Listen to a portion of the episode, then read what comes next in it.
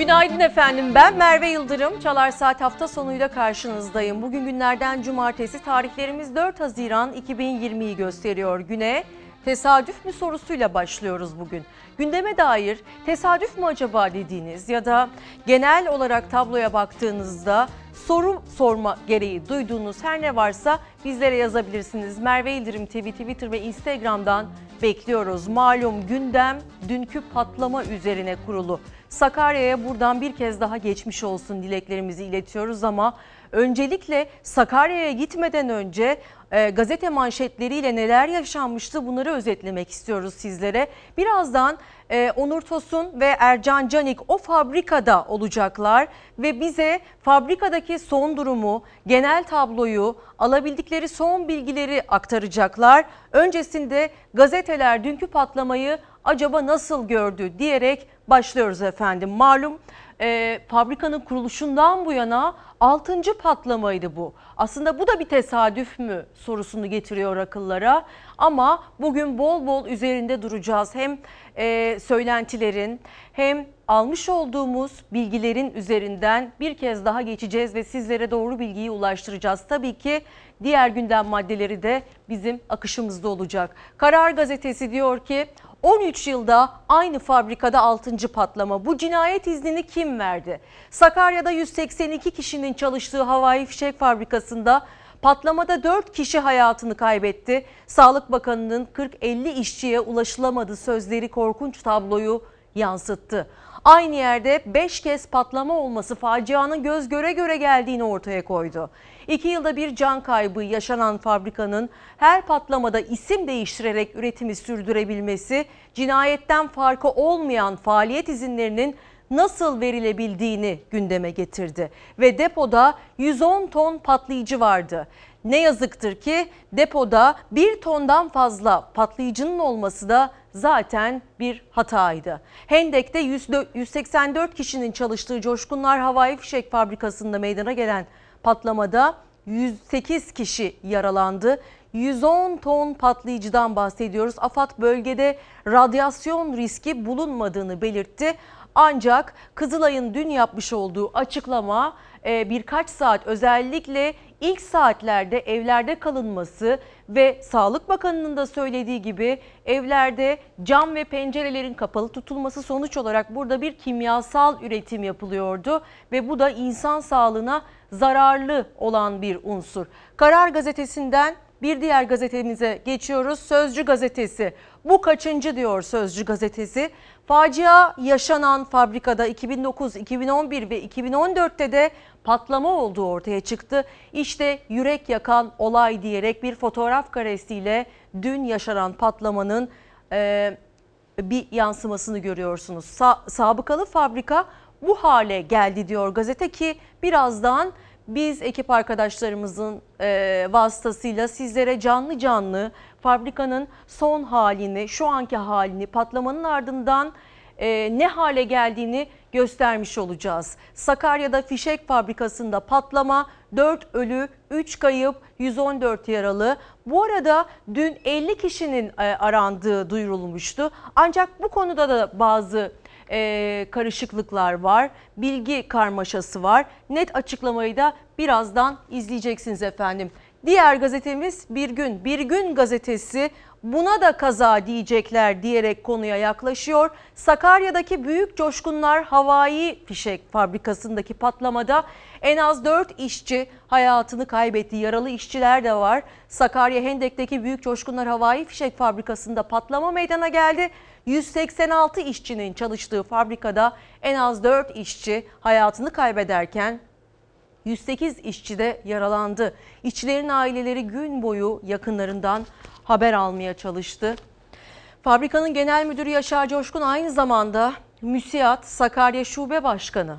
Coşkun 11 yılda 5 patlamanın meydana geldiği fabrikanın Avrupa'nın en büyük ve en güvenli havai fişek fabrikası olduğunu iddia etmişti ve her patlamada işçileri suçlamıştı. Fabrikada son 11 yılda çok sayıda patlama yaşandı. Bazıları ise şöyle. 17 Ağustos 2009'da bir işçi öldü, 37 işçi yaralandı. 29 Eylül 2019 e, 2009'da bir işçi öldü ve bir işçi yaralandı.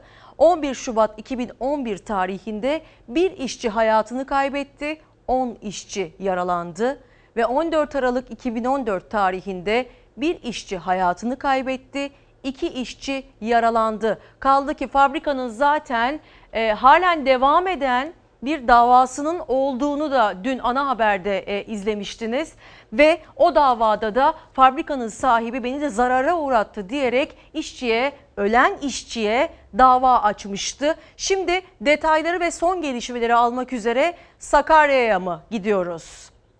Önce e, neler yaşanmıştı haberimizi izliyoruz efendim. E, dün öğle saatlerinde biliyorsunuz ki e, Sakarya'da yaşandı bu patlama ve Türkiye'nin en büyük havai fişek fabrikasındaydı. E, nedeni aslında halen açıklanmadı. Şu ana kadar resmi olarak 4 kişinin vefat ettiğini biliyoruz. 114 yaralıdan 92'si taburcu oldu. Haberle birlikte fabrikanın olduğu bölgeye İçişleri, Sağlık ve Aile Bakanları da gitti. İlk bilgileri de onlar paylaştı. Gece boyunca ise soğutma çalışmaları tamamlandı. Arama çalışmaları ise halen devam ediyor. Hayatını kaybeden e, ikisi kaybedenlerden ikisinin kimliği şu anda belli oldu. Ama yangın neden çıktı? İhmaller söz konusu muydu? İçeride ulaşılamayan kaç kişi var? Sorularının yanıtını almak için biraz daha bekliyoruz. Öncelikle neler yaşandı? Son sıcak gelişmeleri sizlerle paylaşmış olalım.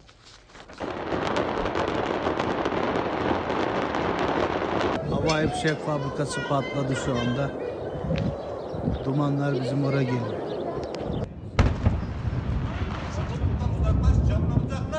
Alev alev şu an alev alev yangın iyice sardı şu an. Temennimiz odur ki bu yaralıların inşallah sağlıklı bir şekilde ailelerine dönmesi ve içeride olan yaralılarla ilgili de olumsuz haberler almamaktır. Yürekleri yakan, evlere ateş düşüren patlamaların sesi 50 kilometre uzaklıktaki kent merkezinden bile duyuldu. Havai fişek fabrikasında ard arda patlamalar meydana geldi. Yaşanan faciada 4 işçi hayatını kaybetti. Hayatını kaybedenlerden ikisinin kimliği belli oldu. 3 kişinin de arama çalışmaları devam ediyor. Sağlık Bakanı Fahrettin Koca'nın sosyal medyadan açıkladığı son verilere göre hastaneye kaldırılan 114 kişiden 92'si taburcu oldu. 22 kişinin tedavisi devam ediyor. Bu 186 kişiden e, bizim hastaneye gitmediğini tespit edemediğimiz e, ve şu ana kadar da ulaşamadığımız toplam kişi sayısı 7. Ve e, bunun e, sabahki açıklamada Sayın Bakanımız daha doğrusu öğleden sonraki açıklamada Sayın Bakanımız 4 kişinin hayatını kaybettiğini söylemiş idi. Yani 3 kişinin e, akıbetiyle ilgili çalışmalarımız devam etmektedir. Hendek Havai Fişek Fabrikası havaya uçmuştur. Allah emekçi kardeşlerimizin yar ve yardımcısı olsun. Sakarya'nın Hendek ilçesinde faaliyet gösteren havai fişek fabrikasında saat 11.30 civarında patlama yaşandı. O sırada fabrikada güvenlik görevlileriyle birlikte 186 kişi vardı. Çalışanlar bir kısmı kendileri zaten dışarıya çıktıkları yetkililer tarafından söyleniyor. Çitlerden dışarıya çıkmışlar. Patlamayı sayısız patlama izledi. Binalarda yangın çıktı. Çevredeki ağaçlar bile kökünden söküldü. Şu anda patlamanın etkisiyle ağaçların kökünden söküldüğünü görüyoruz. Burası yemekhane. Anla. Kent merkezinden sarsıntıyı duyanlar ilk başta deprem oluyor sandı. Zaman kaybetmeden bölgeye arama kurtarma ekipleri ve ambulanslar sevk edildi.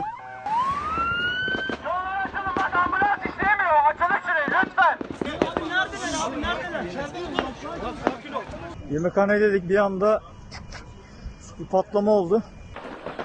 Ey gidi Allah'ım. Havai fişek fabrikasının yanındaki tavuk kümesi. Büyük bir yangın olduğu için çevre illerden takviye ekipler istenmişti. İşte bu saatlerde takviye hala devam ediyor. Çok sayıda itfaiye aracı ve ambulans fabrikaya doğru işçileri kurtarmak ve yangını söndürmek için hareket ediyor. Yangına hava araçlarının yanı sıra su kuleleriyle müdahale ediyor. İki su kulesi görüyoruz. Biri ana binanın, biri de yan binanın hemen üzerinden yangına köpük püskürterek müdahale ediyor. Patlama burada olmamasına rağmen, kaç kilometre olmasına rağmen her yer paramparça. 4 saatin ardından yangın kontrol altına alındı ancak fabrikanın deposunda bulunan havai fişekler ard arda patlamaya ve fabrikanın üzerinden siyah ve beyaz duman bulutları yükselmeye devam ediyor. İçişleri Bakanı Süleyman Soylu, Sağlık Bakanı Fahrettin Koca ve Çalışma Bakanı Zehra Zümrüt Selçuk da olay yerine geldi. Evet patlayan ürünler. Patlamalar ve yangın devam ettiği için çalışmalar güçlükle ilerledi. İlk bilgiyi Cumhurbaşkanı Recep Tayyip Erdoğan verdi. 189 personel e, içerisinde e, yaralı sayısı biri ağır olmak üzere 74 yaralı mevcut ve vefat sayısı da 2. Erdoğan'ın açıklamalarının ardından ne yazık ki acı haberler de gelmeye devam etti. Can kaybı dörde ulaştı. Hayatını kaybedenlerden ikisinin Havva Çelik ve Sabahattin Tepeçınar olduğu öğrenildi. Yani 60 civarında şu anda haber alınamayan işçi mi? 60 civarında ama 15 kişi 15 hatta 20 yakın kişinin de erken dönemde sahadan ayrıldığını biliyoruz. Sağlık Bakanı Koca'nın ilk açıklaması böyleydi ama saatler ilerledikçe ulaşılamayan işçi sayısı da azaldı. İçişleri Bakanı Süleyman Soylu, Sağlık Bakanı Fahrettin Koca ve Çalışma Bakanı Zehra Zümrüt Selçuk yaptıkları incelemelerin ardından gazetecilerin sorularını yanıtladı. Hem Çalışma Bakanı Selçuk hem İçişleri Bakanı Soylu patlama anında ziyaretçiler bulunabileceği vurgusu yaptı. 7 kişi diyoruz ama bu yaptığımız tespit e, listeler üzerinde. Yani fabrikada çalışanlar üzerinden yapılan bir tespit.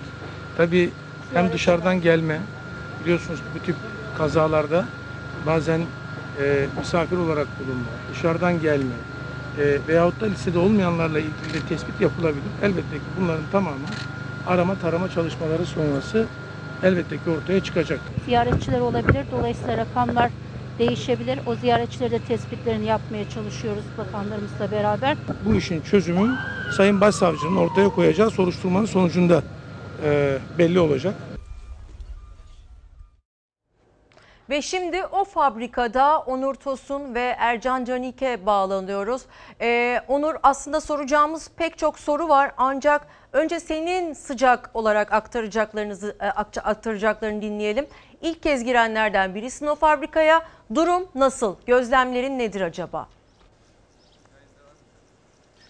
Merve Yıldırım. Az önce fabrikanın içindeydik. Oradaki durumu görüntüledik. Gerçekten çok kötü durumda. O binaların tavanları neredeyse tamamen yıkılmış. Aslında bunlar patlamanın merkezine uzak binalar. Asıl patlamanın yaşandığı binanın oraya gidemedik çünkü orada hala dumanlar tütüyor. Yani orada risk çok büyük. Jandarma ekipleri de geldi Sakarya İl Jandarma Komutanlığı'na bağlı ekipler de geldi ve bu noktada da aslında hala riskin olduğu bilgisinde bizi uyardılar ve biraz daha geriden bir yayın yapmamızı rica ettiler. Biz de bu noktadan yayınımızı sürdürüyoruz. Kameraman arkadaşım Ercan Canık hemen size gösterecek. Yeşil bir çatı var sol tarafımızda hemen. O çatı idari binaydı. Bütün fabrikanın yönetimi oradaydı. Orası da kullanılamaz duruma geldi. İçeriden görüntüler vardı. Orada da bütün mobilyalar, bütün dolaplar, bütün masalar yıkılmış durumda. Hemen solunda bir bina daha var. Depolama alanı gibi bir yer zannediyorum. Oranın da yıkılmış durumda. Hemen bu sağ tarafımda Orası su deposu olarak kullanılan bölge. Bütün camları patlamış ve fabrikanın diğer geri kalan binaları hepsinde neredeyse hasar var diyebiliriz. Peki burada gece ne yaşandı? Burada gece soğutma ça- çalışması yapıldı.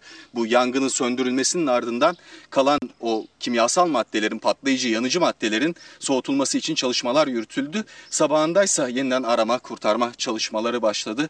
Burada hala içeride olabilecek kişiler var. Yaralı ümit ediliyor. Hala hayatta olmaları ümit ediliyor. Enkazlar kaldırılıyor. Onların altında arama çalışmaları yürütülüyor ve köpekler, hassas burunlu köpekler de o kişileri arıyor burada.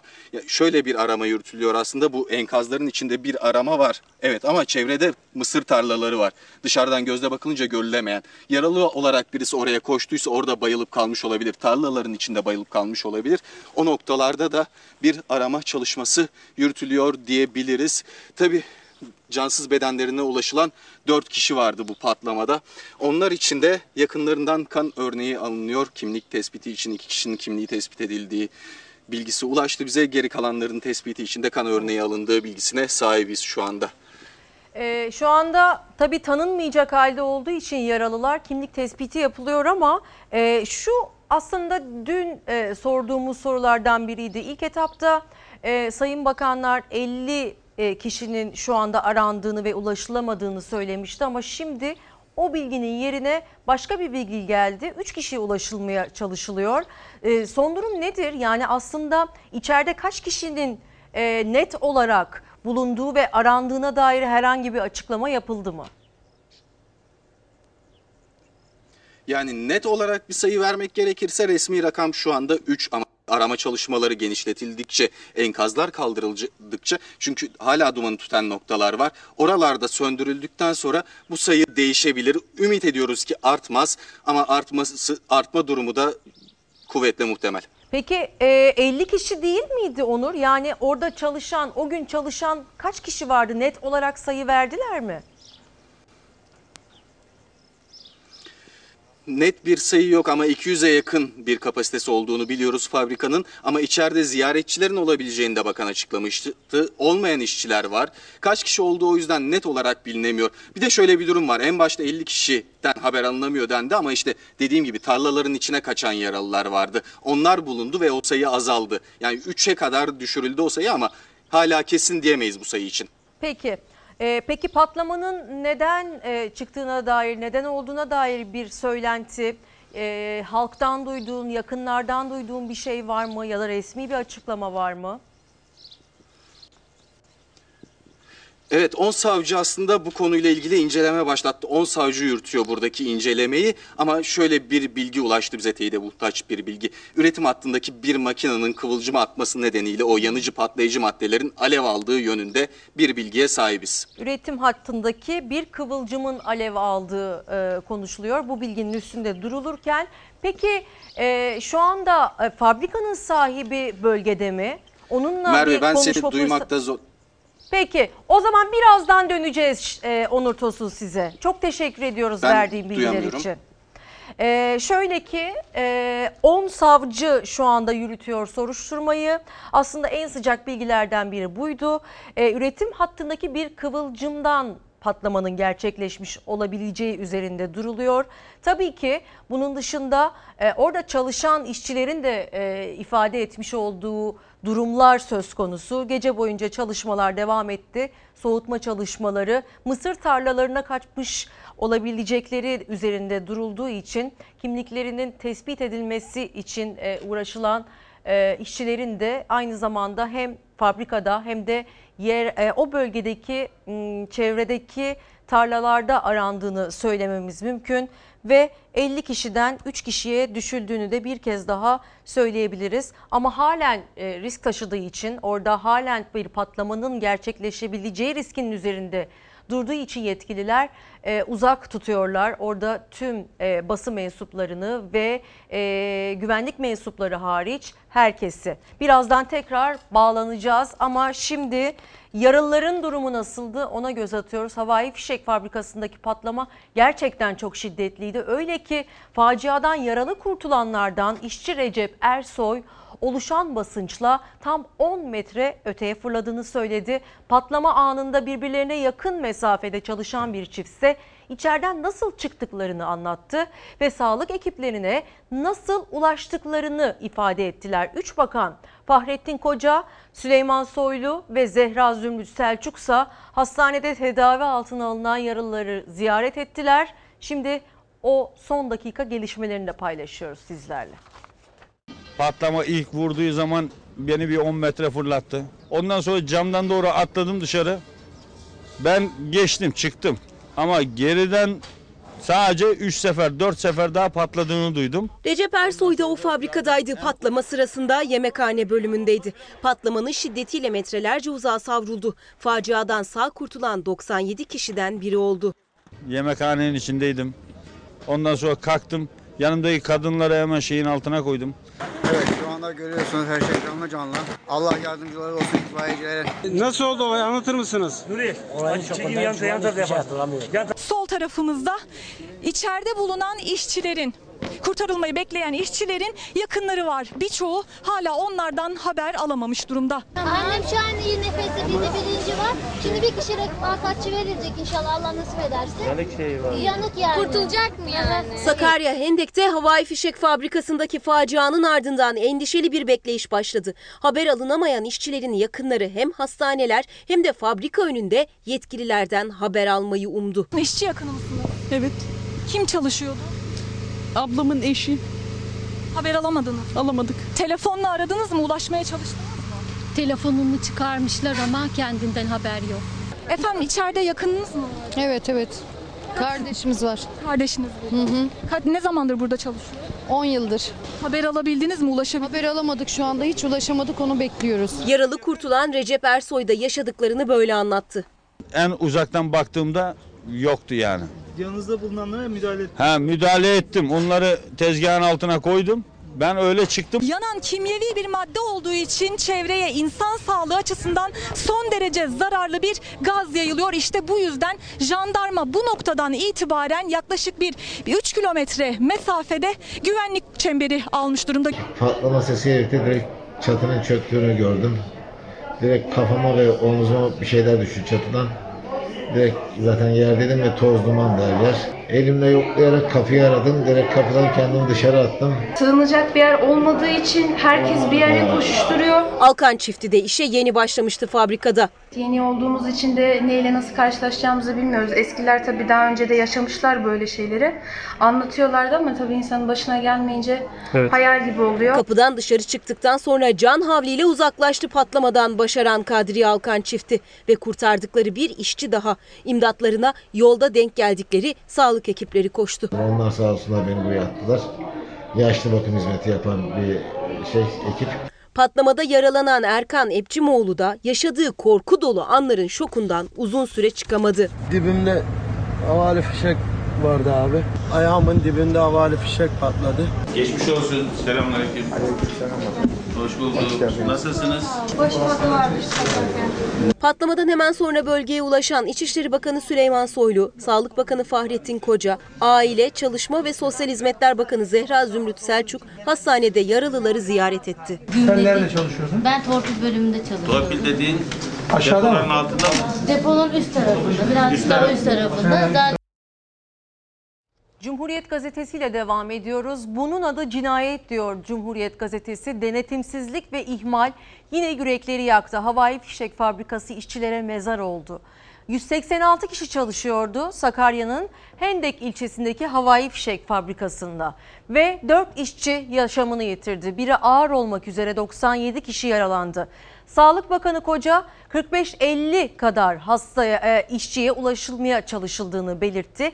İlk etapta CHP'li Engin Özkoç ise ulaşılamayan işçilerin sayısının 58 olduğunu söyledi ki bu sayı e, şu anda yapılan resmi açıklamalara göre şu anda 3. E, en başta 45-50 kişiye ulaşılı, e, ulaşılmaya çalışıldığını belirtmişti e, Sağlık Bakanı Fahrettin Koca. Ancak şu anda 3 bu da ilerleyen dakikalarda netleşecektir. Dışarı çıkmayın uyarısı yapıldı. İçişleri ve Aile Bakanlarıyla olay yerine giden Fahrettin Koca, Müsiyat Sakarya Şube Başkanı Yaşar Coşkun'a yani fabrikanın sahibine ait daha önce de patlamaların olduğunu söyledi.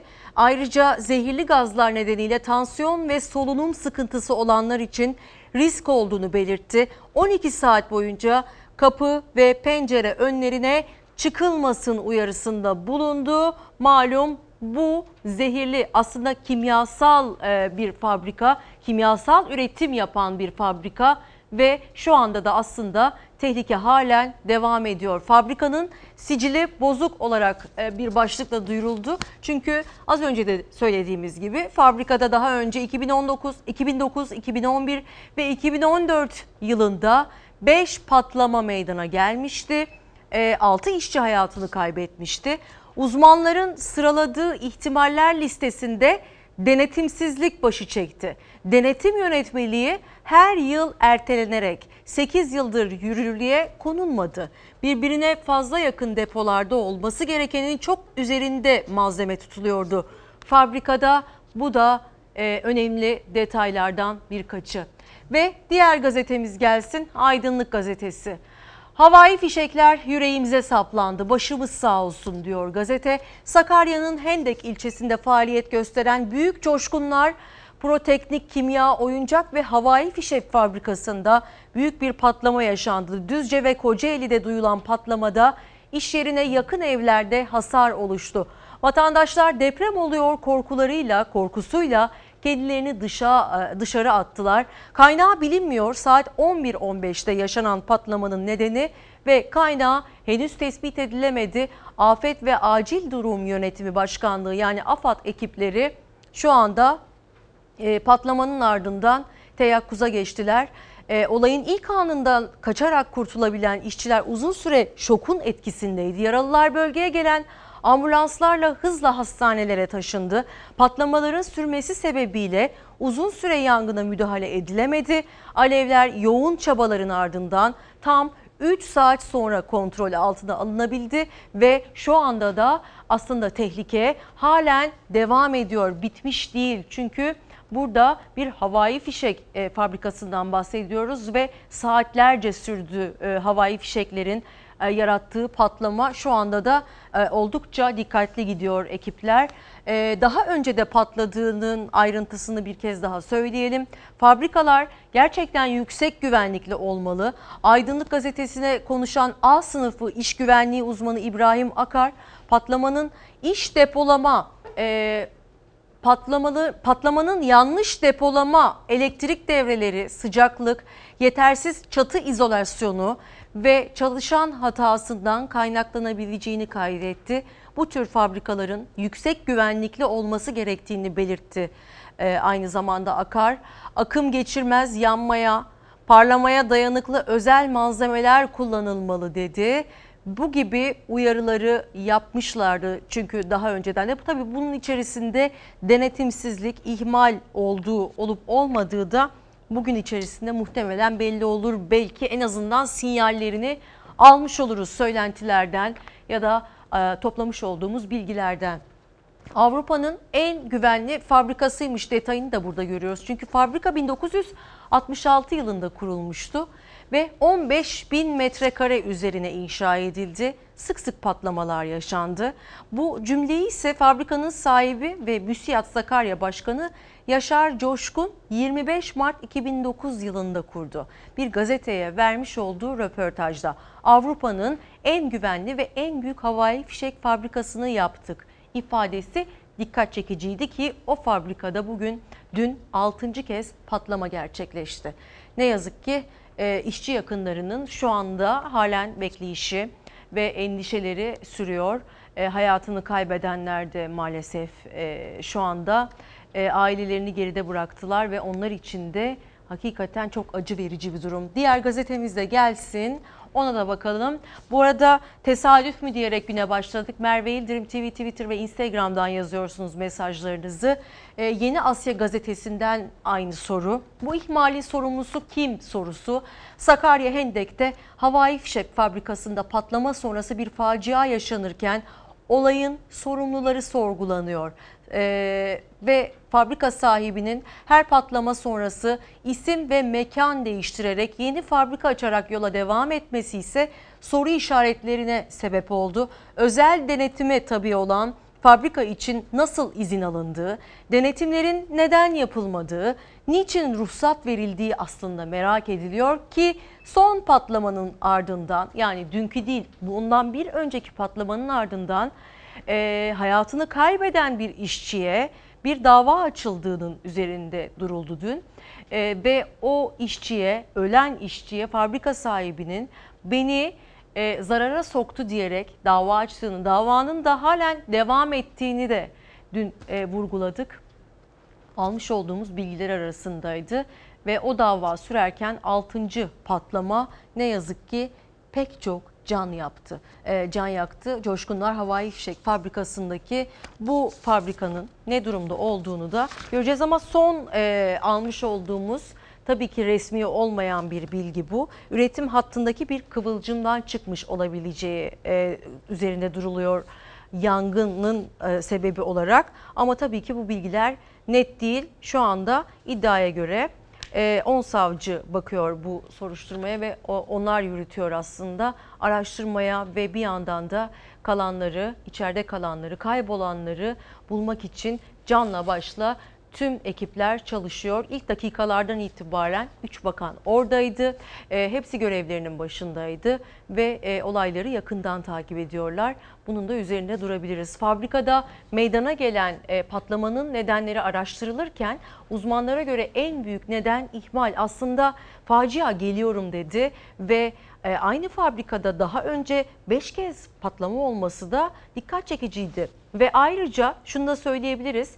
Yaralı işçilerden birinin iddiası 4 gün önceden ısınma olduğunu fark ettik ve uyardık. Ancak alınan tedbirler yeterli olmadı. Cümlesi çok dikkat çekiciydi. Bakın o işçi neler anlattı.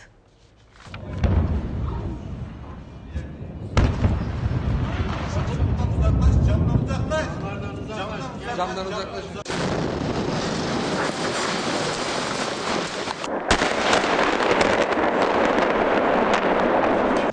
kırıldı köyde deprem oluyor diye korktuk. Mallarda ısınmamız vardı. Dört günden beri ben malları dışarı serdim. Söylüyordum içeriye. Biliyordu onlar da mesela onlar da tedbirlerini almaya başlamıştı. İddiaya göre facia günler öncesinden geliyorum demişti. İşçiler ısınmanın ve yaşanabileceklerin farkındaydı. Ancak facianın yaşanmasına engel olunamadı. Daha önce de 5 kez patlayan 2009, 2011 ve 2014 yıllarında işçilere mezar olan fabrika yine can aldı. Üretim sırasında bir ısınma olmuş. Üretim sırasında olmadı. Arka depolarımızdan oluşuyor. Gerek yok. Üretim sırasında yok. Neden oldu bu patlama? Depolara konulan mallardan. İşçiyle şu an bir hata yok. Faciaya neden olan ihmal iddiası CHP Grup Başkan Vekili Engin Özkoç, Genel Başkan Yardımcısı Tuncay Özkan, Meclis Başkan Vekili Haydar Akar'ın hastanede yaralıları ziyareti sırasında ortaya çıktı. İşçilerden Nuray Cihangir ısınma 4 gün önce başlamıştı ama uyarıları ve kendince aldığı önlemler sadece onunla birlikte çalışanları kurtarmaya yetti. Bizim kartonlarımızı şey çekiliyor kağıdın dışına. O kağıdın dışındaki jelatin mala ısınma yaptı. Bölümlerin önlerini ıslıyordum sürekli ki bir şey olursa bir karton koymayın, bir kutu koymayın her an kaçabilirim. Isınma o- şey olağan dışı bir şey değil mi? Evet. Yani olmaması gerekiyor. Olmaması gerekiyor. Evet. Siz de uyardık. Uyardık ama dinlemediler. Hatta o fabrikada bugün patlama olan fabrikada kapatma olduğunu da biliyorum geçen yıllarda. Kapatılmış. Neden? Gerekli tedbirler alınmadığı için sonra alındığı söylenerek tekrar açılmış. Burada daha önce benzer şekilde iki bu büyüklükte olmayan patlamanın olduğunu biliyoruz. Sağlık Bakanı da anımsattı. İlk patlama değildi. 1966 yılında kurulan fabrika 2007'de Sakarya'ya taşındı. 11 yılda 6 patlama meydana geldi. İlki 17 Ağustos 2009'da. Bir işçi hayatını kaybetti, 37 işçi yaralandı. Sadece 13 gün sonra fabrika yeniden üretime başladı. Başlamasının üstünden bir ay geçmeden de ikinci patlama oldu. Yine bir kişi yaşamını yitirdi. 14 işçi yaralandı. Kısa sürede iki patlamanın ardından kurallara uymadığı tespit edilen fabrika kapatıldı. Bana sorsanız hocam deprem olacak mı? Olacak. Ne yapalım? Tedbir alalım. Hocam bu tür fabrikalarda yangın olacak mı? Hayır olmayacak. Aynı şey değil. Bir yerde doğal bir afet var.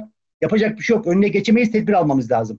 Bu tür teknik ve insan kaynaklı hatalar ise doğal değil.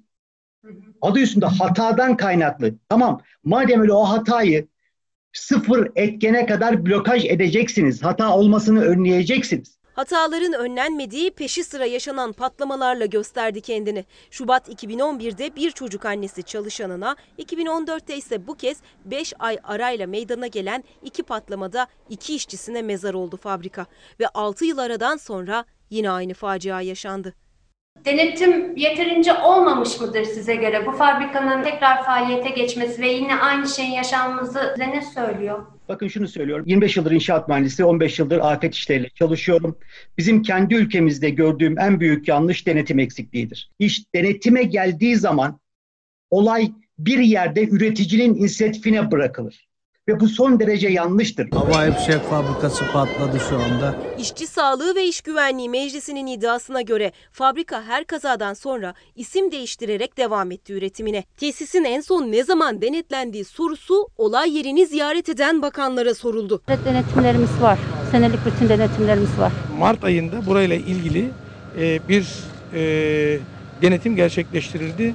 Özellikle pat, daha doğrusu patlayıcı bir madde e, içerdiği sebebiyle. Afet uzmanı Kubilay Kaptan'a göre son patlamanın nedeniyle birlikte daha önce yaşananlardan sonra yapılanlar, denetimler ve yaptırımlarda incelenmeli. Her zaman söylüyorum tekrarlayayım lütfen.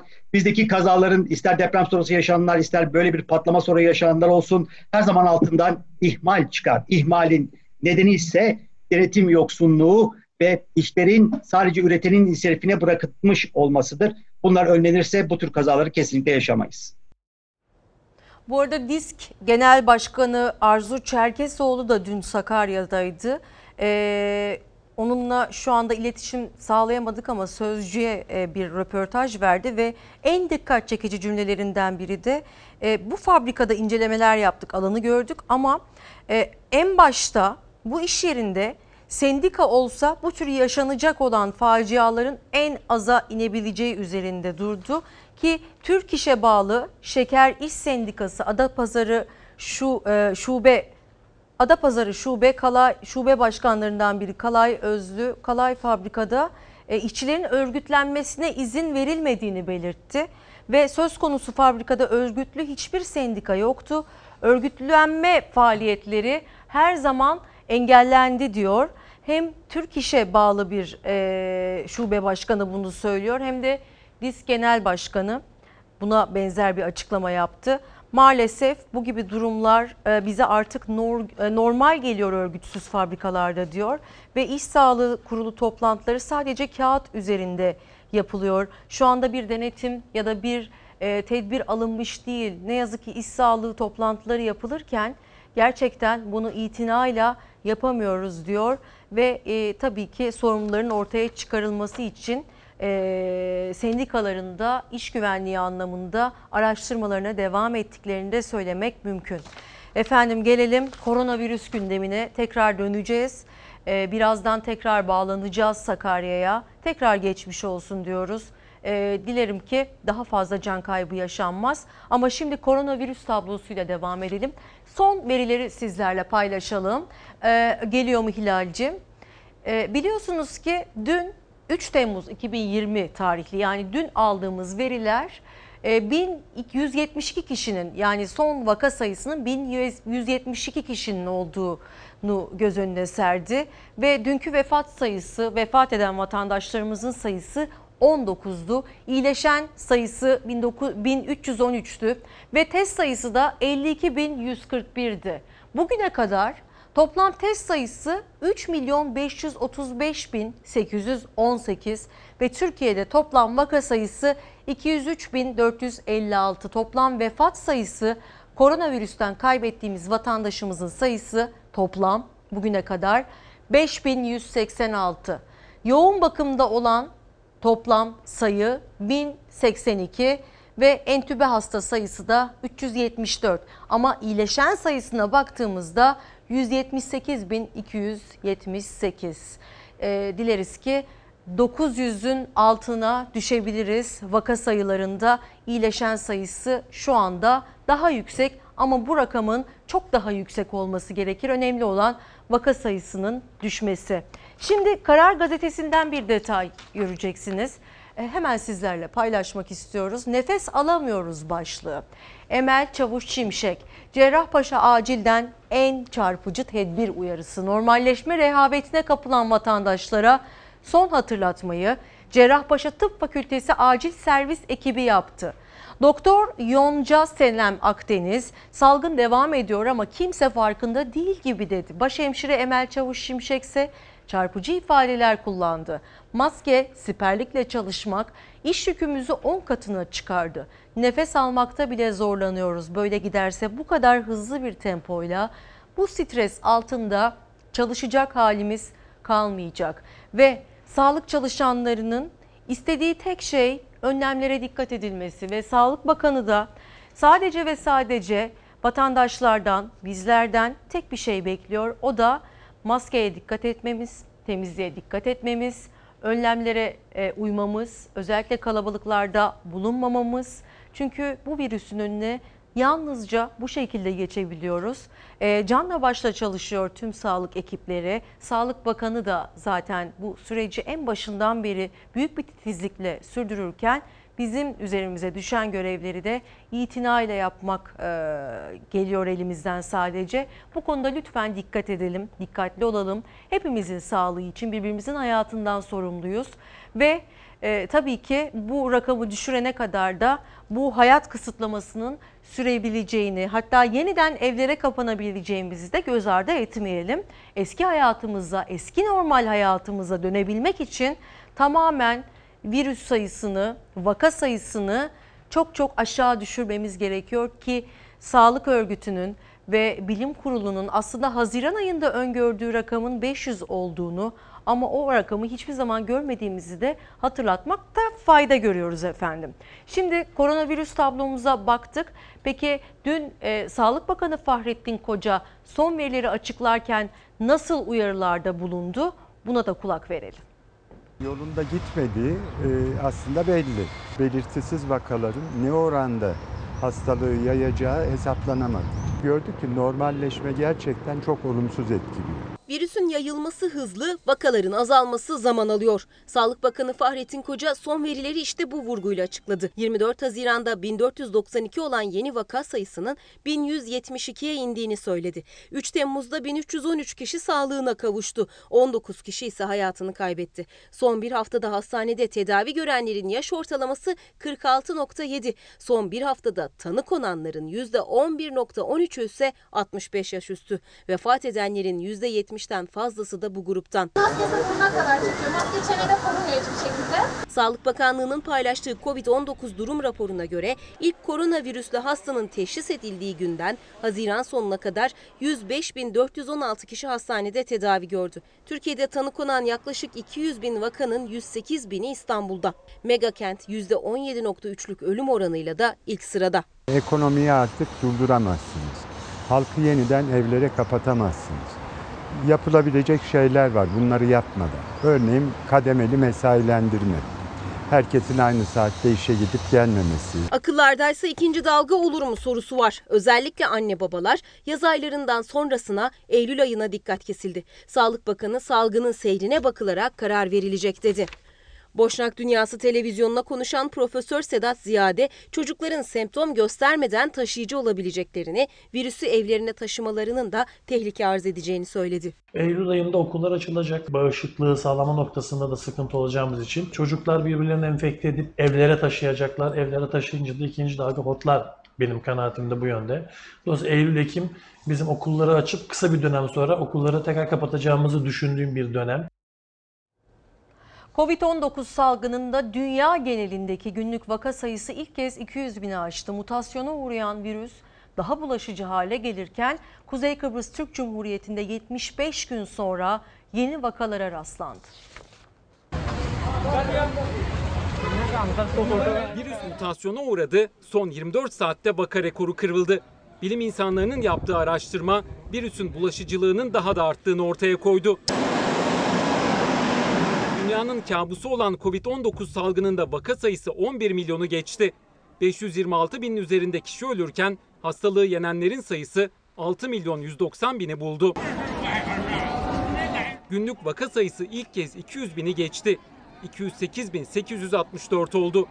Küresel çapta yapılan yeni bir araştırmadan çıkan sonuç vakalardaki hızlı artışa virüsün uğradığı mutasyonun yol açmış olabileceğini gösterdi. Araştırma Avrupa ve Amerika'daki hastalardan alınan virüsler üzerinde yapıldı. Mutasyona uğramış virüsün eskisinden 3 ila 9 kat arası daha bulaşıcı olduğu belirlendi. Hastalığın seyri ise eski oranla daha hafif. Salgının merkezi Amerika'da dünden bu yana 661 kişi öldü. Toplam can kaybı 131.504 oldu. Vaka sayılarındaki hızlı artışın önü ise alınamıyor. Amerika'da yeni vaka sayıları son 3 gündür 50 binin üzerinde. Son 24 saatte 56.107 kişide virüs tespit edildi. Bu bir ülkede kaydedilen en fazla yeni vaka sayısı oldu. Ülkedeki 50 eyaletten 37'sinde 2 haftadır vakalar artış eğiliminde. En fazla yeni vakaya Florida'da rastlandı. Eyalette bir günde 10 binin üzerinde kişide virüs tespit edildi. Yeni vaka sayısının 8 bini bulduğu Teksas'ta ise maske takmak zorunlu hale getirildi. Amerika genelinde günlük vaka rekorları gelirken Alabama eyaletinde gençlerin virüs bulaştırma partisi düzenlediği belirlendi. Hem virüs taşıyan hem de sağlıklı kişilerin katıldığı partilerden sonra virüse ilk yakalanan kişiye para ödülü verildiği ortaya çıktı. Amerika'da artan vakalar sonrası Türk Hava Yolları Miami ve Los Angeles uçuşlarını 8 Temmuz'a kadar erteledi. 25 Mayıs'ta olağanüstü hali kaldıran ve hayatın normale döndüğü Japonya'da ikinci dalga endişesi baş gösterdi. Günlük vaka sayısı 2 ay sonra ilk kez 200'ü aştı. Ülkedeki vaka sayısı 20 bine yükseldi. Artan vaka sayılarından Kuzey Kıbrıs Türk Cumhuriyeti de etkilendi. 75 gün sonra ülkede 3 koronavirüs vakası tespit edildi. Dünya Sağlık Örgütü Afrika'da da durumun kötüye gittiğini açıkladı. Kıta genelinde yeni vaka sayısının bir haftada %28 arttığı açıklandı. Afrika'da hasta sayısı 400 bini aşarken ölü sayısı da 10 binin üzerinde. İşte dünyada e, vaka sayıları yükselmeye devam ederken bizler kendimize dikkat etmek zorundayız. Önlemlere uymak zorundayız. Şimdi kısa bir ara veriyoruz. Dönüşe tekrar buradayız. Özellikle Sakarya'daki fabrika ile alakalı son gelişmeleri sizlerle paylaşıyor olacağız. Ve diğer gündem maddelerinin de üzerinde duracağız. Bugün güne tesadüf mü hashtag ile başladık. Tesadüf mü tabelasıyla başladık. Yazdığınız mesajlara kulak vereceğiz elbette ki. Merve İldirim TV, Twitter ve Instagram'dan yine yazmaya devam edebilirsiniz. İkinci blokta yer vereceğiz efendim. Dönüşte görüşmek üzere. Efendim saatlerimiz 9.31'i gösteriyor. Bugün günlerden cumartesi tarih 4 Haziran 4 Temmuz 2020 Haziran ayında kalmadık tabii ki. 4 Temmuz 2020 oldukça nemli bir e, hava var İstanbul'da. Hem nemli hem lodos rüzgarları son birkaç gündür. E, hava durumuna tabii ki göz atacağız ama öncesinde Gümüşhane'ye gidiyoruz. Gümüşhane'nin Kürtün ilçesinde yol çalışması yapan iş makinesi ve personelinin üzerine toprak kaydı. İki işçi hayatını kaybetti. Gümüşhane'de yol çalışmasına giden bir iş makinesinin üzerine heyelan düştü. Operatör ve kamyon şoförü hayatını kaybetti. Kürtün ilçesinde çalışma yapan ekskavatörün üzerine akşam saatlerinde büyük bir gürültüyle heyelan geldi. İş makinesinin operatörü Şenol Çakmak ve makinenin bölgeye naklini sağlayan kamyon sürücüsü Tekin Şeker de heyelana kapılarak oldukça dik yamaçta yaklaşık 300 metreden dere yatağına sürüklendi. Bölgenin sarp ve kayalık olması nedeniyle cenazelere ulaşmak saatler sürdü. İki kişinin canına mal olan olayda yaklaşık 300 metrelik uçuruma yuvarlanan iş makinesi de hurdaya döndü. Myanmar'da maden faciası göz göre göre geldi. En az 160 kişi hayatını kaybetti.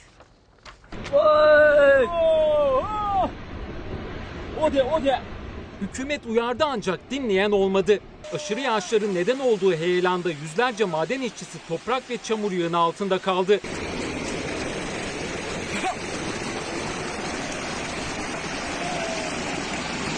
İnsanların korkuyla yüksek bir noktaya ulaşmaya çalıştıkları yer Myanmar'da bir yeşim taşı madeni. Bölgede yağan şiddetli yağmurlar sonrası heyelan yaşandı. Çamur ve toprak yığını suyla dolu çukura doldu, ardından vadiye aktı.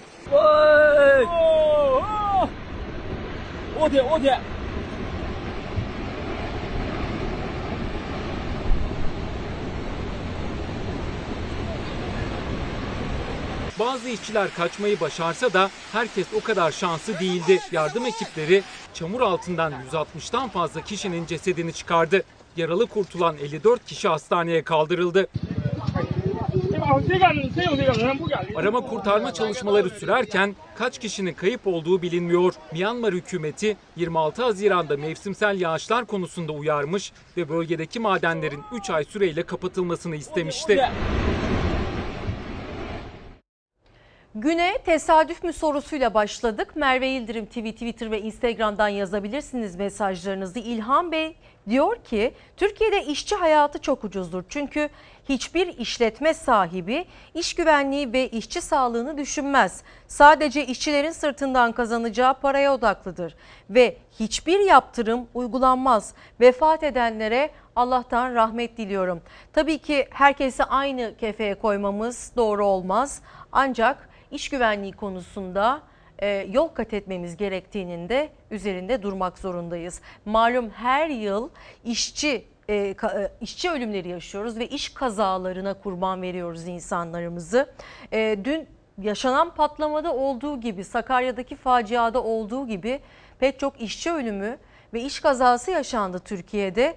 E, İşçi Sağlığı ve İş Güvenliği Meclisi bir yıl içerisindeki ürkütücü, ürkütücü rakamları açıkladı. Bakın ne kadar fazla insanımızı iş kazasında kaybettik. Buradan artık dengesi nasıl olmuşsa düşmüş. Alınmayan önlemler, dikkatsizlikler son bir ayda inşaat sektöründe çalışan 23 işçiyi daha hayattan kopardı. asansör boşluklarının kapanmaması, güvenlik, sağlıklı ve nitelikli e, iş ekipmanlarının, kişisel koruyucu donanımların kullanılmaması, inşaat güvenlik ağlarının merdiven altı ve işte mobil firmalarca işte e, daha çok işte tercih nedeni olması. İş kazaları raporunu İşçi Sağlığı ve İş Güvenliği Meclisi yayınladı. Tablo yine ürkütücü. Özellikle inşaat iş kolundaki iş kazalarına baktığımız zaman tedbirsizlik en önemli faktör olarak gözümüze çarpıyor. 2018 yılında 1923, 2019 yılında 1736 işçi çalıştığı işlerde hayatını kaybetti. 2020 yılında ise sadece 5 ayda 737'ye ulaştı rakam. Sadece Mayıs ayında ölen işçi sayısı 156. Son bir ayda ölen 156 işçiden 6'sı kadın, 6'sı ise çocuk ve işçi ölümlerinin en fazla görüldüğü iki sektör tarım ve inşaat olarak kayıtlara geçti. Ve diğer gündem maddelerine bakmaya başlıyoruz. Karar gazetesinden bir detayla. Egemenliğimize saldırı başlığını görmektesiniz. Erdoğan'dan Ayasofya açıklamalarına sert tepki isimli haber. Cumhurbaşkanı Amerika Birleşik Devletleri'nden sonra Rusya ve Fransa'dan da Ayasofya açıklama yap açıklaması yapılmasına sert tepki gösterdi. Kimsenin ibadethanelerimize karışmaya hakkı yok. Türkiye'ye yöneltilen ithamlar egemenlik hakkımıza saldırı anlamına gelir dedi. Erdoğan Ayasofya'nın müze statüsünün kaldırılmasına yönelik dava üzerinden değerlendirmede bulundu. Batı başkentlerinden gelen açıklamalara işaret eden Cumhurbaşkanı Türkiye'de sayıları 435'i bulan kilise, sinagog ve havranın ibadete açık olduğunu belirtti. Böyle bir ülkeyi ibadethaneler üzerinden eleştir, eleştirmek hakikatlere sırt dönmektir dedi. Ayasofya üzerinden yönet, yöneltilen ithamlar doğrudan egemenlik haklarımızı hedef alıyor diye devam etti.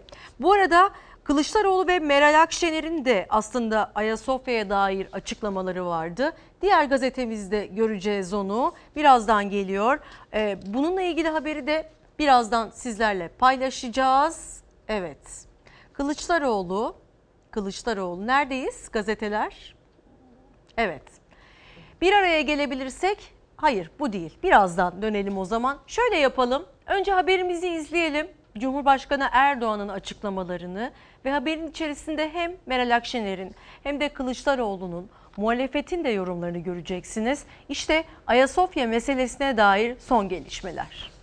Ayasofya konusunda yöneltilen ithamlar doğrudan egemenlik haklarımıza saldırı anlamını taşımaktadır. Ben Ayasofya'yı ibadete açıyorum diyorsa kararname elinde. İbadete açılır, müze olmaktan çıkarılır. Bu kadar basit. Sayın Erdoğan'ın şöyle bir A4'e yazmasına bakar. Sayın Erdoğan onu açamaz. Ayasofya'nın ibadete açılıp açılmayacağı üzerinden yürüyen tartışmalarda Cumhurbaşkanı Erdoğan başta ABD ve Rusya olmak üzere dışarıdan gelen açıklamaları gündemine aldı. Akşener Sözcü TV'ye Kılıçdaroğlu Independent Türkçe'ye konuştu. Erdoğan'a yetki elinde diye seslendi iki lider. Biz nasıl dünyanın diğer ülkelerinde ibadethanelere karışmıyorsak kimsenin de bizim ibadethanelerimize karışmaya hak ve selahiyeti yoktur. Türkiye her dinden, her inançtan, her meşrepten vatandaşına ibadet imkanı sunan bir ülkedir.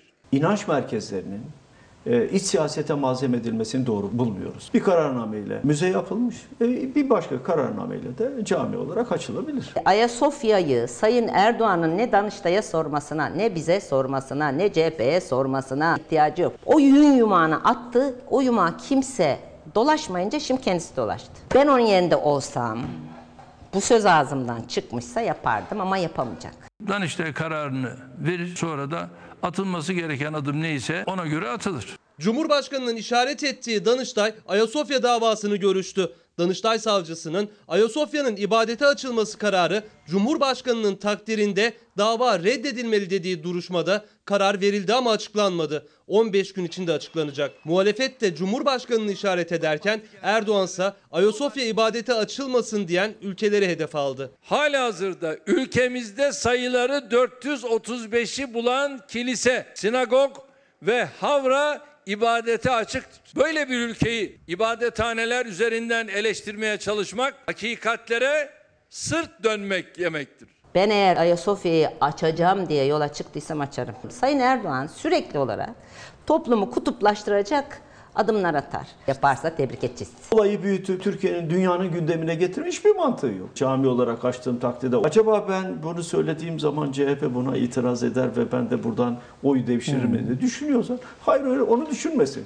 Muhalefet, Cumhurbaşkanının Ayasofya çıkışını seçim yatırımı olarak da yorumluyor. İktidar erken seçim yok dese de muhalefet o seçeneği hep gündemde tutuyor. Ben Sayın Erdoğan'ın masasında bir e, erken seçim seçeneğinin durduğuna inanıyorum. Ekim-Kasım gibi bir seçimin masanın üstünde olduğunu ama yapar mı yapmaz mı Ve siyasetin bir diğer önemli maddesi sosyal medya kısıtlaması. Önce Cumhurbaşkanı Erdoğan'ın e, sözlerine kulak vermeden önce muhalefetin e, sözlerini paylaşmış olalım. Karar gazetesinden bir detay. Bir araya gelebilirsek Türkiye'ye kazanım olur diyor Kılıçdaroğlu sosyal medya düzenlemesi için. Çifte standart var. Hakaret iktidara yönelikse en ağır ceza veriliyor. Konu muhalefetse kaybolup gidiyor. Millet İttifakı'nın genişlemesi arzumuz diyor.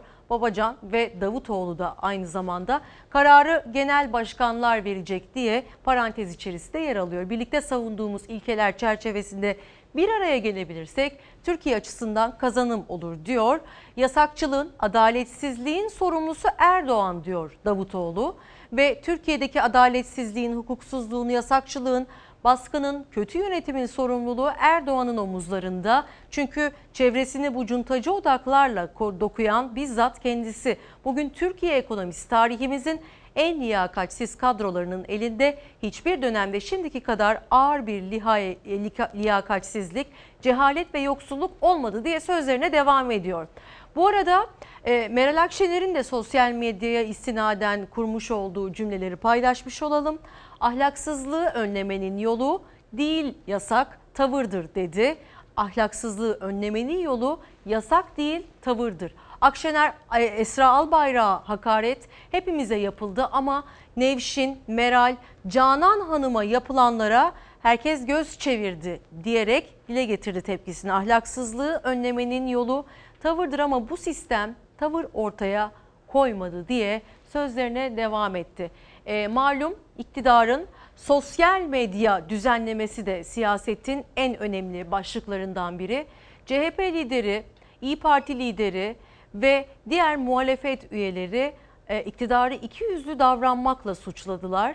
AK Parti cephesindense Ömer Çelik'ten açıklama geldi. Sosyal medyaya ilişkin yasal düzenleme özgürlükleri garanti altına almak için yapılacak dedi. Dahası da var.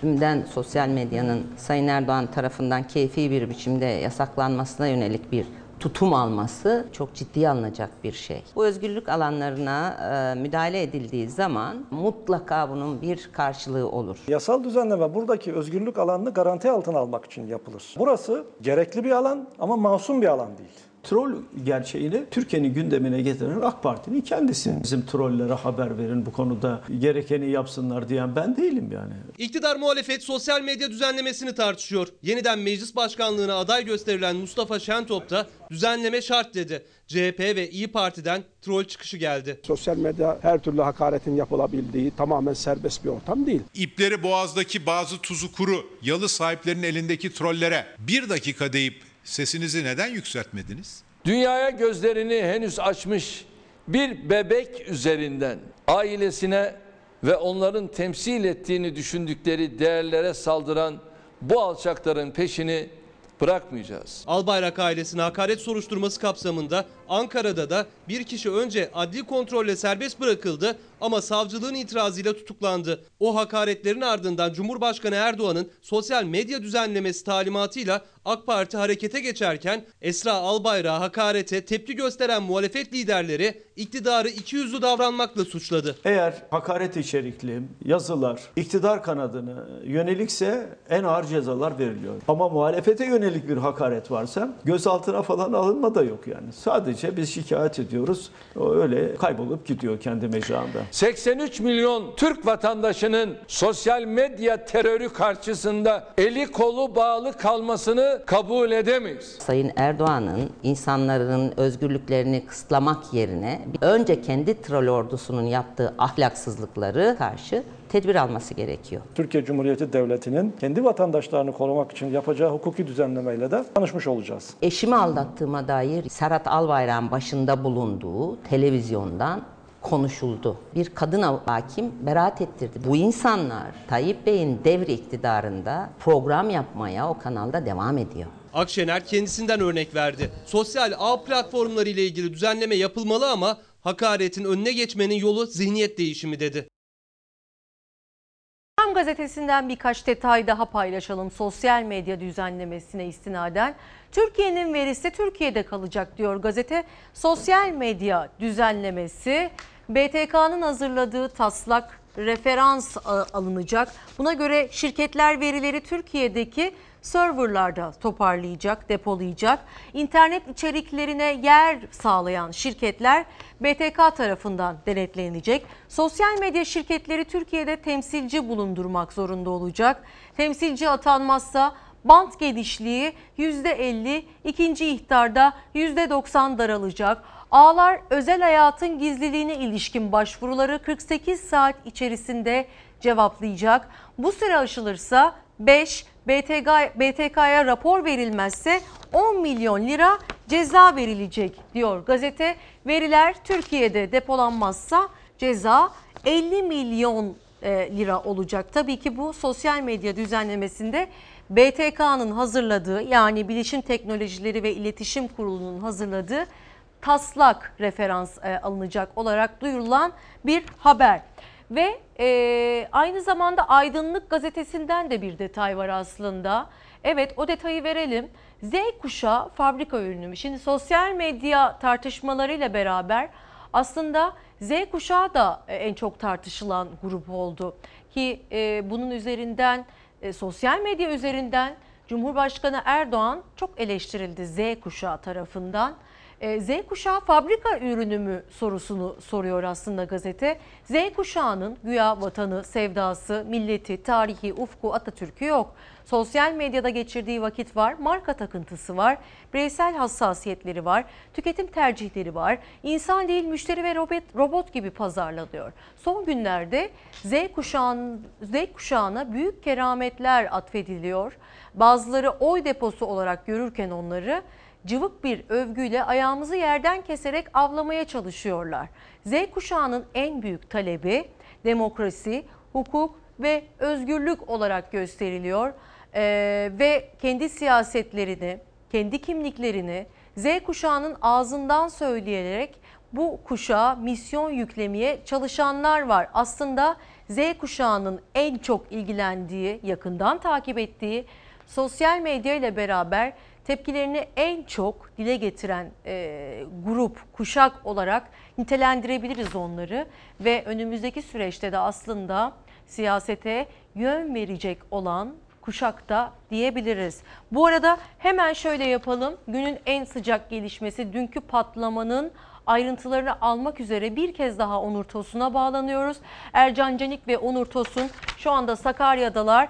Ee, Onur e, zannediyorum ki şu anda fabrikadan çıktınız. Çünkü orası tehlikeli bir bölge ve patlamaların halen devam edebileceği üzerinde duruyor yetkililer. Şu anda neredesiniz? Mısır tarlalarından bahsetmiştin. Orada da aralama çalışmaları devam ediyordu. Neredesin ve son gelişmeler nedir? Şu anda biz basının yoğun olarak bulunduğu iki mısır tarlasının arasındayız. Buradan fabrikayı biliyoruz tam arkamızda fabrika var. İş makineleri çalışıyordu ama şu anda durdu o iş makineleri. Zannediyorum birine ulaşmış olabilirler. Bir cansız bedene ulaşılmış olabilir orada diye bir tahminimiz var. O yüzden şu anda iş makineleri durdu. Burada ne yaşandı peki? Gece boyunca soğutma çalışmaları devam etti. Çünkü bugün arama çalışmaları yapılacak. İçeride kimse kalıp kalmadığına bakılacaktı. O yüzden yangının çıktığı, patlamanın yaşandığı noktaya ilerledi ekipler, itfaiye ekipleri. O noktada soğutma çalışmaları yapıldı ve soğutma çalışmaları tamamlandı. Hala duman tüten yerler var. Oralarda da devam edecek bu çalışmalar. Ama şu anda yoğun olarak özellikle arama köpekleriyle insan aranıyor. Orada içeride olan birisi var mı yok mu o aranıyor. Evet, özel eğitimli köpeklerle şu anda arama çalışmaları devam ediyor ve enteresandır ki soğutma çalışmaları gece boyunca sürmesine rağmen halen duman tutuyor. Peki e, mısır tarlalarında e, bir hareketlilik vardı şu anda durdu dedin. E, net bir bilgi var mı elimizde? E, çünkü 3 kişi halen aranıyor bildiğimiz kadarıyla. Son yapılan resmi açıklamaya göre o 3 kişiden herhangi bir iz var mı acaba Onur? Öncelikle şunu söyleyeyim o üç kişiden bize ulaşan henüz net bir bilgi yok. Arama çalışmaları devam ediyor onlarla ilgili. Mısır tarlaları detayı şu. Jandarma ekipleri ilk bölgeye ulaştıklarında patlamanın hemen ardından mısır tarlalarına patlamalar, patlamalardan kaçıp mısır tarlalarının içine koşan insanları yaralıları mısır tarlalarının içinde bulmuşlar. Şimdi o yönde de bir arama yürütülüyor. Çünkü hala orada kalmış birileri olabilir. Hala kurtarılamamış, izine rastlanmamış birileri olabilir. Çünkü çok sık bir bitki örtüsünden bahsediyoruz. İçine girdiğinizde yanınızdakini göremiyorsunuz mısır tarlasının içinde. Orada bir arama çalışması yürütülüyor ama fabrikanın etrafında bu yanımızdaki mısır tarlaları değil bu aramaların yapıldığı tarlalar. Peki. Onur çok teşekkür ediyoruz. Detaylar geldikçe yine seninle birlikte olacağız ve e, aktaracaklarını takip ediyor olacağız. Efendim biraz da ekonomi diyelim. Ee, ama öncesinde bir gazete detayını paylaşmak istiyoruz. Şimdi enflasyon rakamları Haziran ayı için çok mühimdi. Neden? Çünkü milyonlarca insan aslında bir yıl boyunca alacağı ücretin e, ne olacağını en, Haziran ayı enflasyon rakamlarıyla öğrenecekti. Şimdi Son Söz gazetesinden detayı görüyorsunuz. Memur ve emekli zammı %5.75. Dün itibariyle enflasyon rakamlarının açıklanmasıyla beraber alacakları zam, memur ve emekli e, vatandaşlarımızın alacakları zam %5.75 olarak belirlenmiş oldu. Ve Haziran ayında da çift hanedeki seyrine devam etti enflasyon. %12.67 çıktı yıllık olarak. Aralık ayına göre enflasyon %5.75, 12 aylık ortalamaya göre ise %11.88 artış gösterdi. Aylık enflasyon %1.13 arttı. Türkiye İstatistik Kurumu'nun verilerine göre tüketicideki fiyat e, tüketici fiyatlardaki 6 aylık artış %5.75 e, ve 12 aylık ortalamalara göre artış %11.88 oldu. Haziran ayında enflasyon geçen yılın aynı dönemine göre %12.62 arttı. Aylık enflasyon artışı ise %1.13 olarak gerçekleşti. Ve memur ve memur emeklisine %4 artı %1.75 enflasyon farkıyla birlikte toplam %5.75 zam yapılacak. İşçi, çiftçi ve esnaf emekliliklerinin emeklilerinin aylıklarına %5.75 zam geldi ki bu zammın zaten neyi karşılayacağı tartışılıyor. Sözcü gazetesi bir hesap yapmış. Örneğin o hesaba göre emekliye verilen zamla ancak 1 kilo peynir alınabilir. Ee, Erdoğan Süzer'in haberi kilosu 70-85 lira arasında peynirin enflasyon Haziran, Haziran ayında 1.13 yıllıkta ise 12.62 oldu. Emekliye ilk 6 ay enflasyon toplamı olan 5,75 zam verilecek. En düşük işçi emeklisi 72, memur emeklisi 148 lira zam alacak. İşte alt sınır 72 lira ve 148 lira ve o da aslında kısaca bir hesap yaparsak temel ihtiyaçlara dayanarak e, neredeyse 1 kilo peynire tekabül ediyor.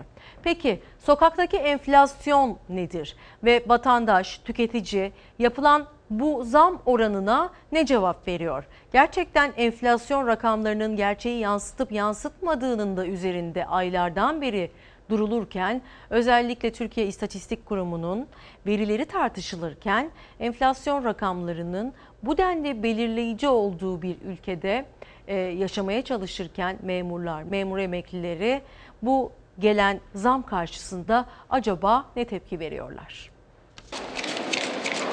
Aldığım emekli maaşı İstanbul'daki şartlarını, yaşam şartlarını 15 gün. Ondan sonrası sen düşün ne yaparsan yap. Tüketici her ne kadar inanmasa da Haziran ayı enflasyonu açıklandı. TÜİK'e göre Haziran ayı enflasyonu %1,13, yıllık enflasyonsa %12,62. Haziran ayı enflasyon oranlarının açıklanmasıyla birlikte emekli ve memur aylıklarına gelen zamlar belli oldu. Milyonlarca kişi bu haberi bekliyordu ancak gelen zamlar yine yüzleri güldürmedi. Emekli aldığı düşük aylıklarla çarşı pazardaki fiyatları görünce zam oranı yine yetersiz kaldı. Emeklilere verilen zamlarla hükümet dalga geçiyor.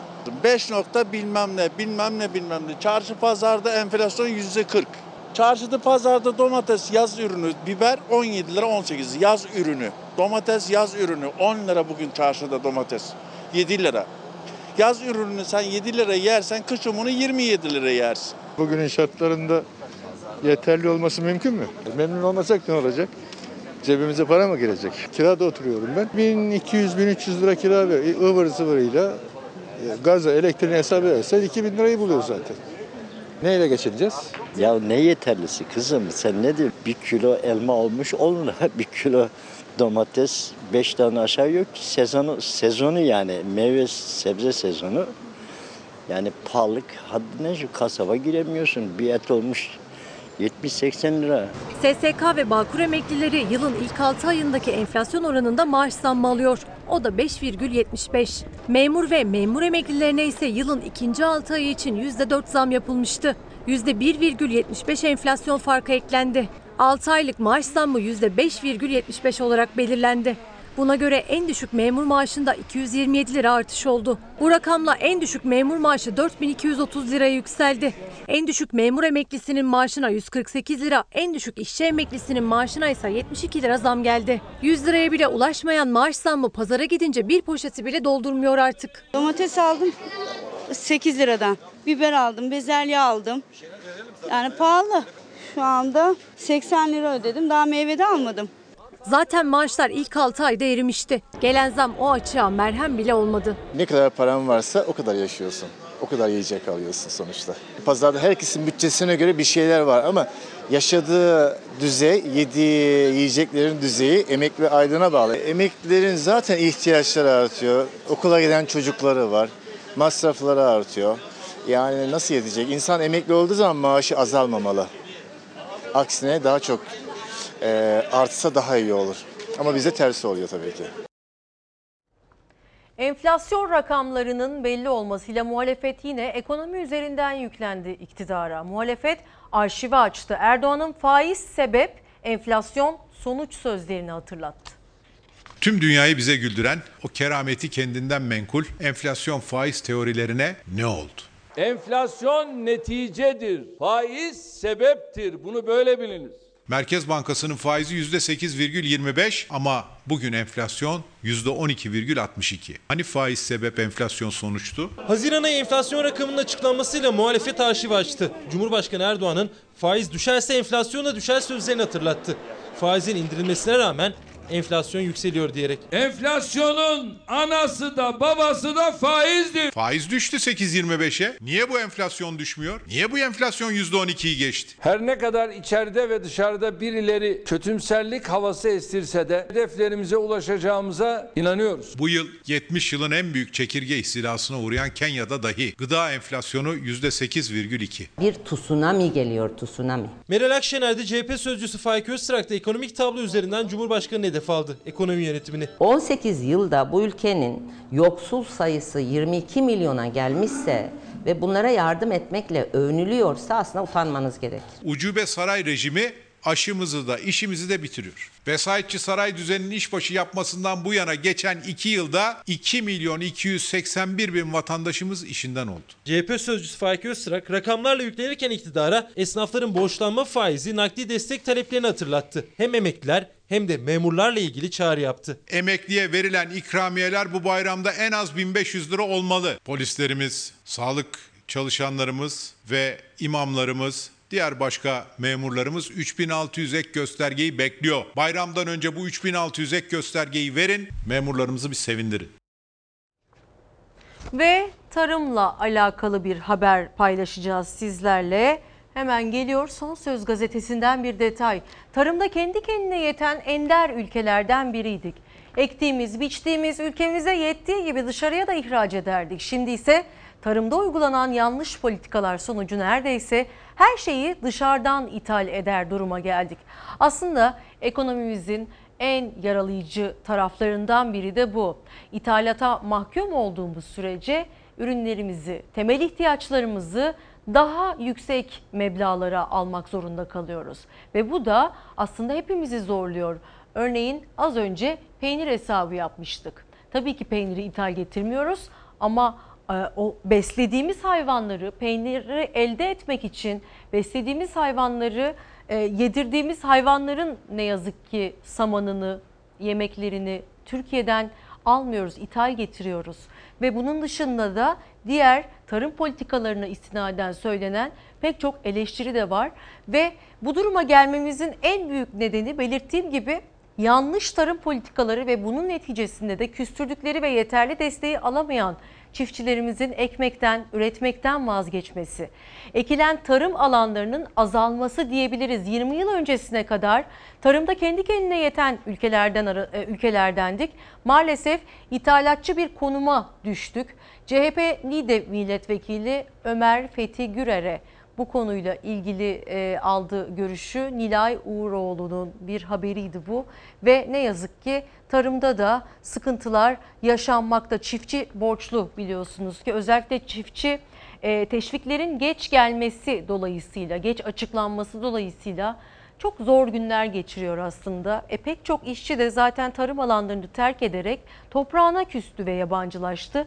Koronavirüsle mücadele sürecinde ise icra takipleri başladı onlar için. Ertelenmişti biliyorsunuz ama normalleşme sonrası yeniden başladı ve e, çiftçinin içinde bulunduğu durumda ortaya çıkmış oldu. Haziran-Temmuz döneminde yani son bir ayda bini aşkın tarım arazisi icradan satılığa çıktı. bir yılda takipteki borç miktarı 1.1 milyar TL artmış.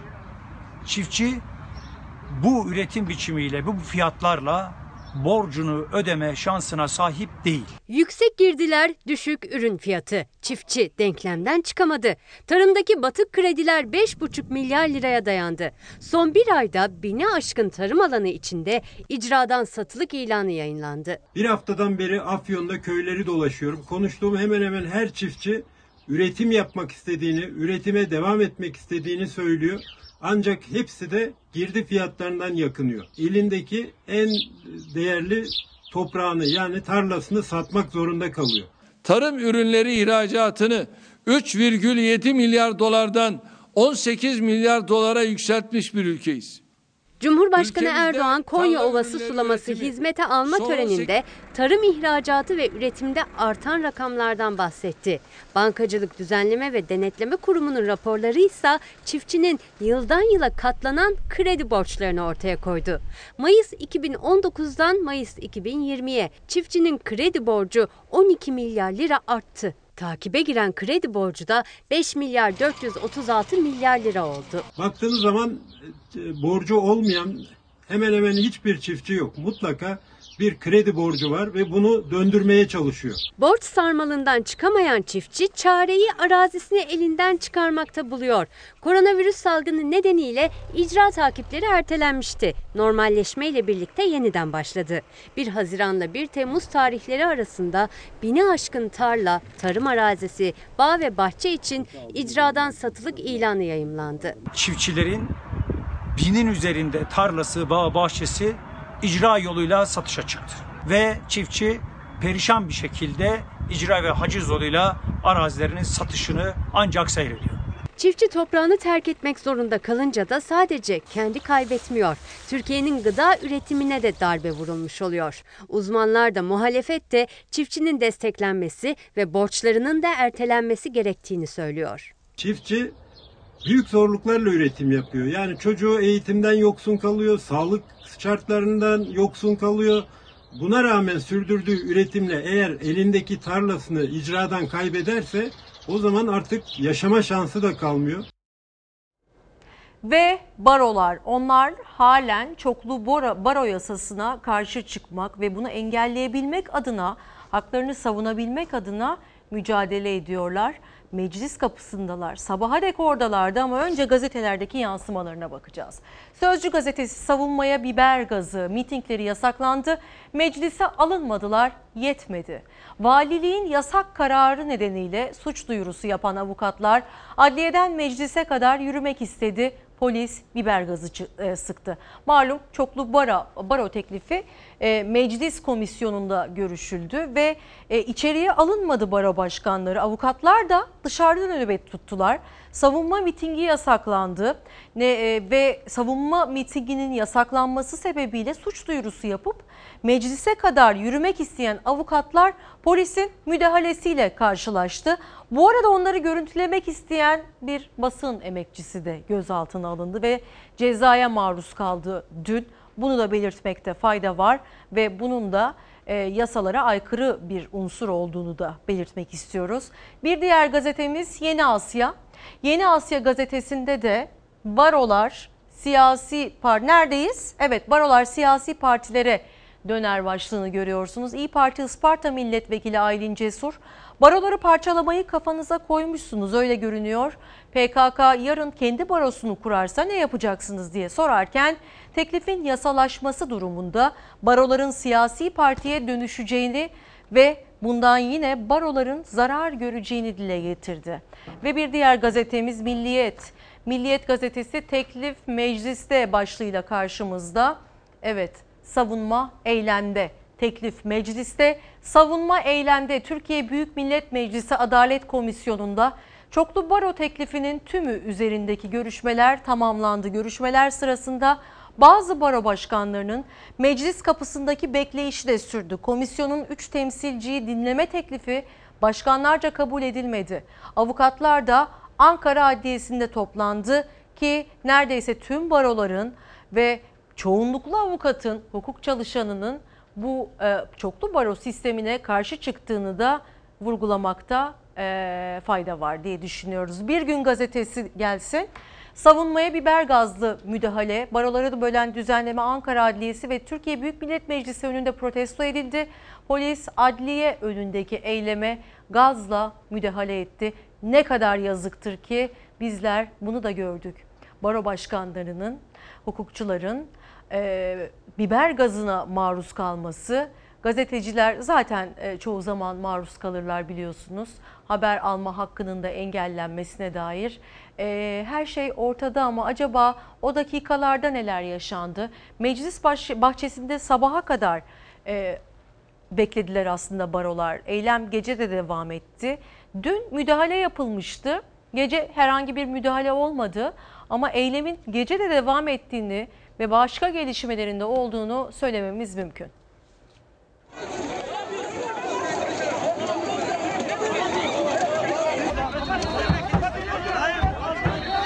Meclis kapısında da adliye kapısında da gerginlik hat safhadaydı. Gündüz yaşanan gerginlik yerini gece adliye önünde bekleyişe bıraktı. Çoklu baro düzenlemesine ilişkin Adalet Komisyonu'ndaki görüşmeler ikinci günde de gergin başladı. Ağzını kapat ağzını koronalı. Hadi sen oradan be kimsin bana hadi oradan diyorsun. Haddini bil ya. Çoklu baro düzenlemesi 78 baro başkanının Ankara'da düzenlemek istediği savunma mitinginden bir gün önce komisyona geldi. Ankara Valiliği'nin 15 gün süreyle gösteri, toplantı ve yürüyüş yasağı kararı baroların mitingine yönelik bir karar olarak yorumlandı. İçişleri Bakanlığı açıklama yaptı. Burada alınan karar sadece baroların yapmak istediği toplantı ve gösteri yürüyüşlerle alakalı değil 15 gün süreyle her türlü toplantı ve gösteri yürüyüşü yasaklandı. Salgınla mücadele ederken böyle bir fotoğrafın ortaya çıkmasının çok uygun olacağını düşünmüyoruz. Peki koronavirüs bu kadar Türkiye'de var. 3 tane bakan dün Almanya'ya yalan mı söyledi ya? Sayın Başkanım, kapalı kapalı. İtirazlarımızı doğrudan e, parlamentoya, milletvekillerine yapmak istiyoruz. Niye bu yasaya karşıyız? Tane tane anlatmak istiyoruz. Savunma mitingi yasaklanınca baro başkanları meclise gitti. Toplu halde komisyon toplantısına girme talepleri kabul Buraya edilmedi. Geldik. Biz bu cübbelerimize hiçbir zaman düğme taktırmayacağız demek için. İşlerinden 3 tane baro başkanının kimleri istiyorlarsa içeriye gelmelerini, komisyona katkı sağlamalarını talep ettik. Sayın Durakoğlu'nun telefonunu aradım açmadı. Hayır bu 3-5 temsilciyi ilgilendiren bir mesele değil. Bu 80 baronun 80'ini ilgilendiren bir mesele. Sesleniyorum hala çok geç değil. Bugün yine aracılık edelim. Lütfen gidin ve konuşun. Bir hafta önce Ankara girişinde 27 saat bekleyen baro başkanları bu kez geceyi Meclis Çankaya kapısında geçirdi. CHP'li vekiller baro başkanlarına bank ve sandalye taşıdılar. Ankara Büyükşehir Belediyesi de yiyecek ve içecek getirdi. Yeni günde meclis barikatlarla çevrildi. Polis meclisin bulvar kapısından başlayıp meclis parkının etrafının tamamını barikatlarla kapatmış durumda. Basın mensupları da buradan içeriye alınmıyorlar. Ben de Manisa Baro Başkanı olarak meclisin yanında e, burada e, bulunmamıza dahi izin vermek istemiyorlar. Bir gün önce gelen 30'a yakın baro başkanı geceyi meclisin Çankaya kapısında sandalyelerde ve bankların üzerinde geçirdi. Bir gün sonra ise yeni gelen baro başkanları ve avukatlar bu alana alınmıyorlar. Arabayı getir, getir arabayı. Getir. Gazeteciler ve baro başkanları milletvekillerinin arabasıyla geçebildiler barikatı. Yine içeri girmeye çalışan bir gazeteci gözaltına alındı. Milletvekilleriyle polis arasında gerilim daha da tırmandı. Beyler sosyal mesafeye uyalım lütfen. Ceza yaptırımı uygulayacağız lütfen. Kaldırma lan basın mensubu arkadaşlar lütfen. Baro başkanlarını takip eden gazetecilerden bazılarına sosyal mesafe kuralına uymadıkları gerekçesiyle ceza da kesildi. Ankara Adliyesi önünde ise polisler ve avukatlar göğüs göğüseydi. Avukatlar Ankara Adliyesi önünde toplandı. Çoklu baro düzenlemesine karşı ses yükselttiler. Meclise yürüme taleplerine polisler kalkanlarla, biber gazıyla yanıt verdi. Arbedenin son bulmasıyla avukatlar Ankara Adliyesi önünde bekleyişe geçti. Geceyi sokakta geçirdiler. Havai fişek fabrikasında meydana gelen patlamada ölen ve yaralanan işçilerin hukuki süreçlerini takip etmek için heyet göndereceklerini açıkladılar. Soma'nın da takipçisiydik, e, Ermeni'nin de takipçisiydik. Sakarya Hendek'ten bir haber geldi ve bu e, davanın da takipçisi olacağımızı buradan söylüyoruz. Bir e, açıklama daha Avrupa Konseyi İnsan Hakları Komiseri Dünya Miyatovic'in bir açıklaması bu. Özellikle şu cümleyi paylaşmak istiyorum.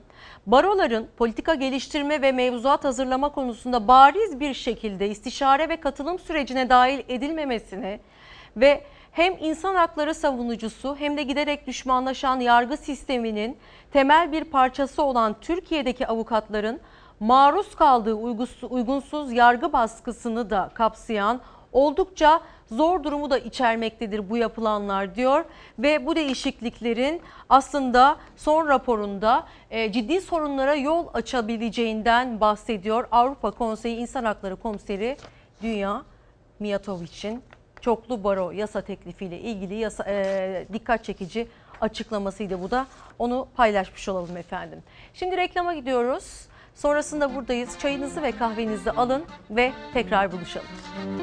Yeniden birlikteyiz efendim. Saat 10.28. Bugün 4 Temmuz 2020. Ben Merve Yıldırım. Çalar Saat hafta sonunu izliyorsunuz.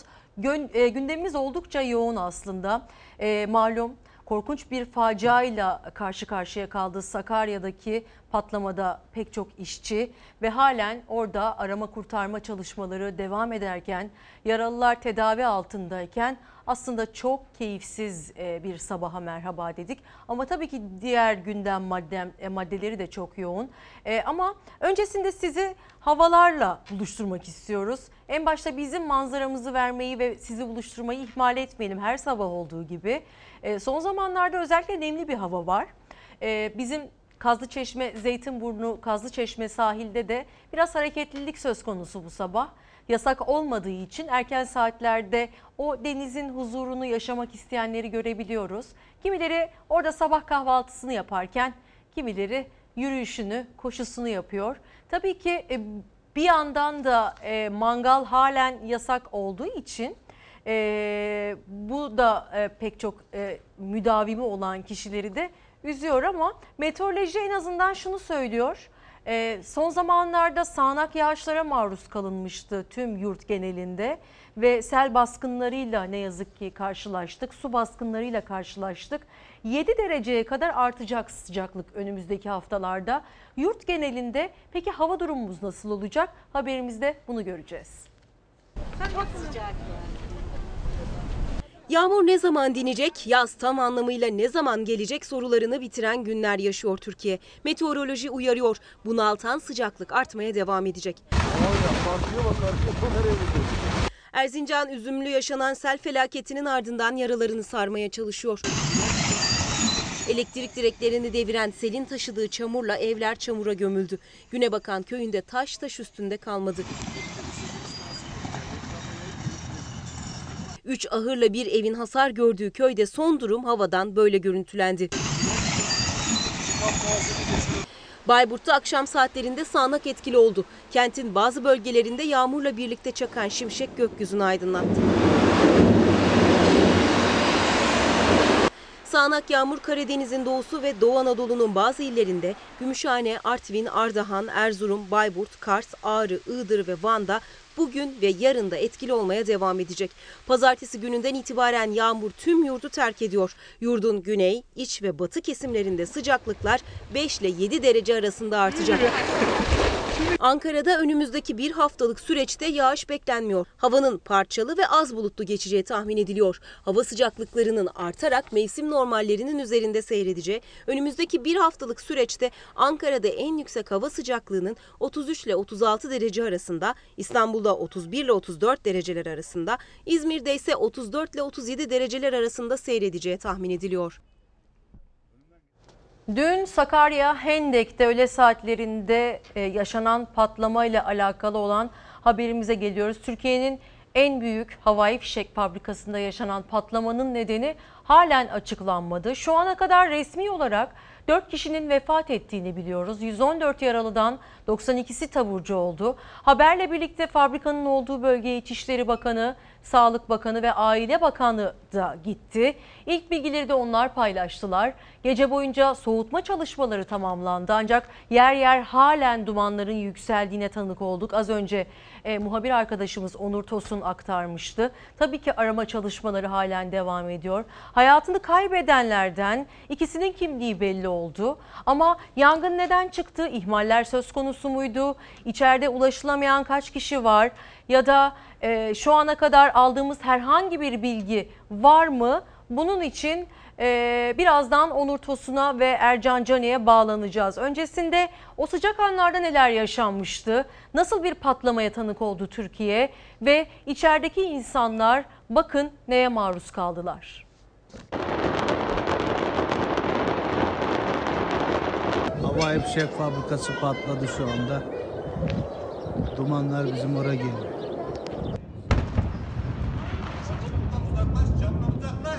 Alev alev şu an alev alev yangın iyice sardı şu an.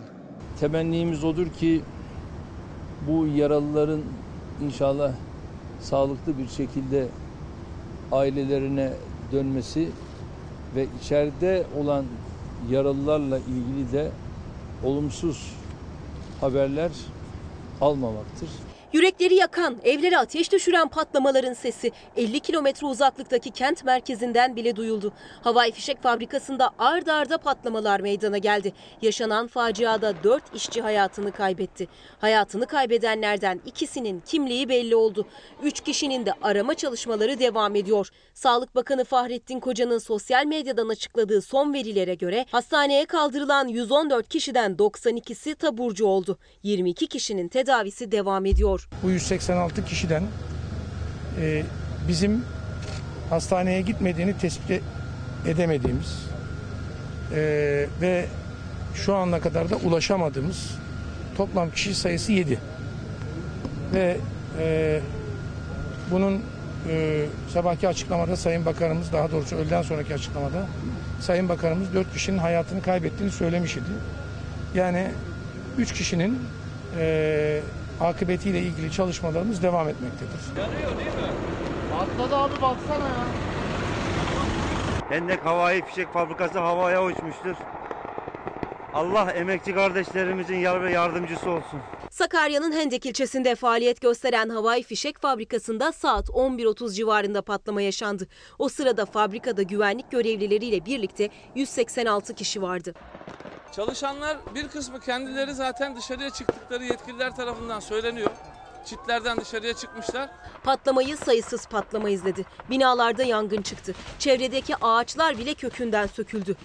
Şu anda patlamanın etkisiyle ağaçların kökünden söküldüğünü görüyoruz. Burası yemekhane. Allah. Yemekhane de olmadı mı? Kent merkezinden sarsıntıyı duyanlar ilk başta deprem oluyor sandı. Zaman kaybetmeden bölgeye arama kurtarma ekipleri ve ambulanslar sevk edildi.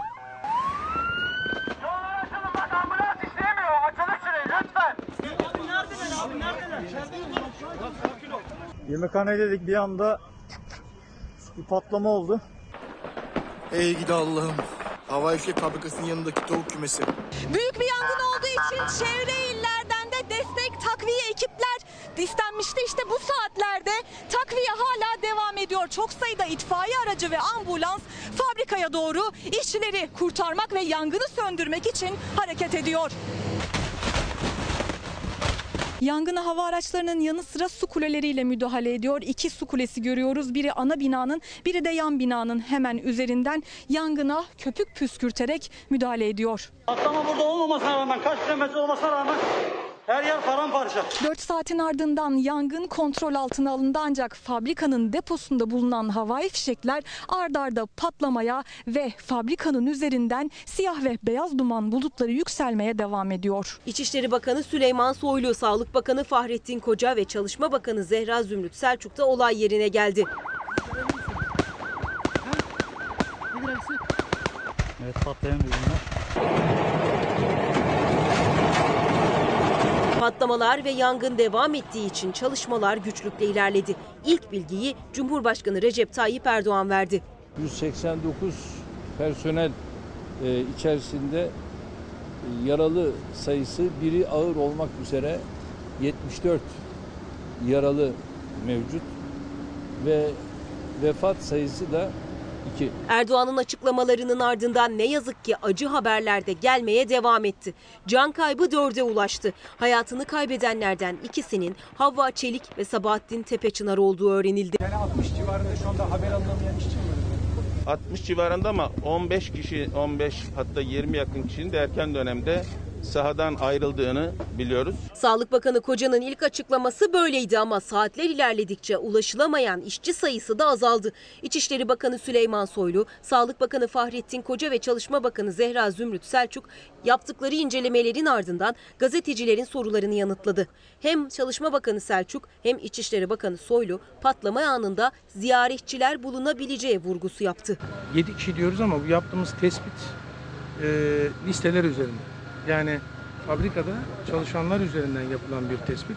Tabii hem dışarıdan gelme, biliyorsunuz bu tip kazalarda bazen e, misafir olarak bulunma, dışarıdan gelme e, veyahut da listede olmayanlarla ilgili de tespit yapılabilir. Elbette ki bunların tamamı arama tarama çalışmaları sonrası elbette ki ortaya çıkacaktır. ziyaretçiler olabilir. Dolayısıyla rakamlar değişebilir. O ziyaretçileri de tespitlerini yapmaya çalışıyoruz bakanlarımızla beraber. Bu işin çözümü Sayın Başsavcının ortaya koyacağı soruşturmanın sonucunda e, belli olacak. Patlama öylesine şiddetliydi ki faciadan yaralı kurtulanlardan işçi Recep Ersoy oluşan basınçla 10 metre öteye fırladığını söyledi.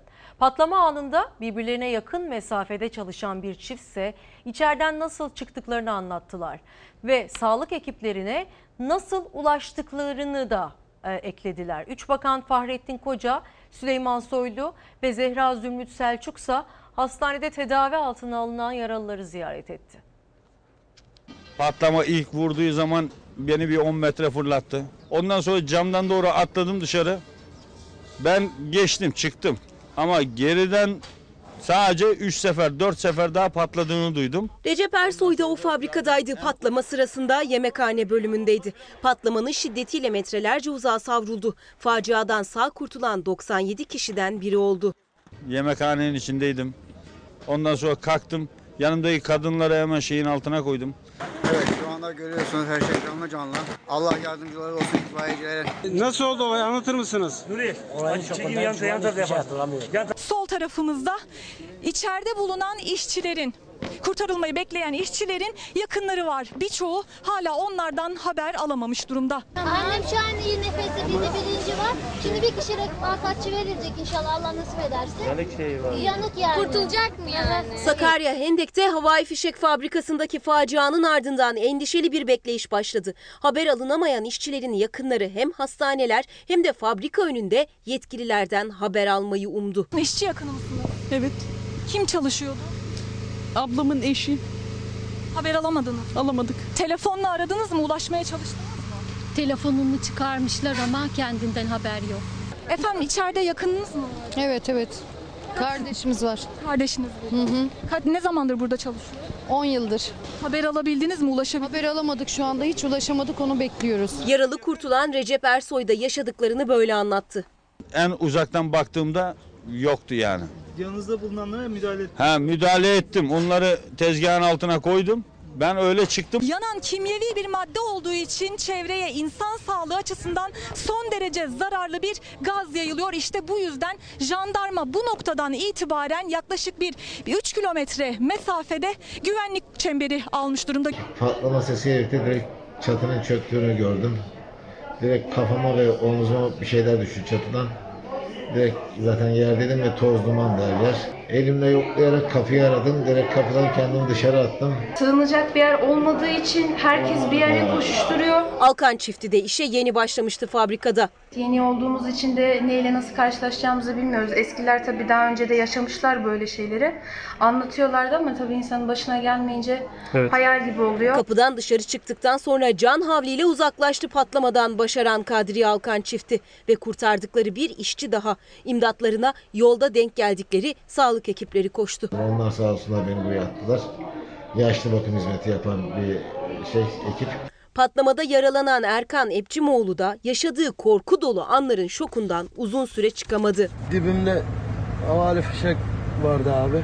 Ayağımın dibinde havale fişek patladı. Geçmiş olsun. Selamünaleyküm. Hoş bulduk. Nasılsınız? Boş varmış.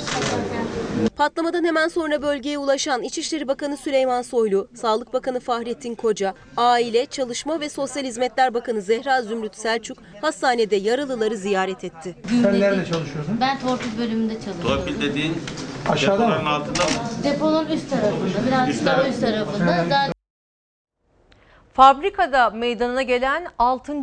patlama bu ve sebepleri üzerinde duruyor uzmanlar.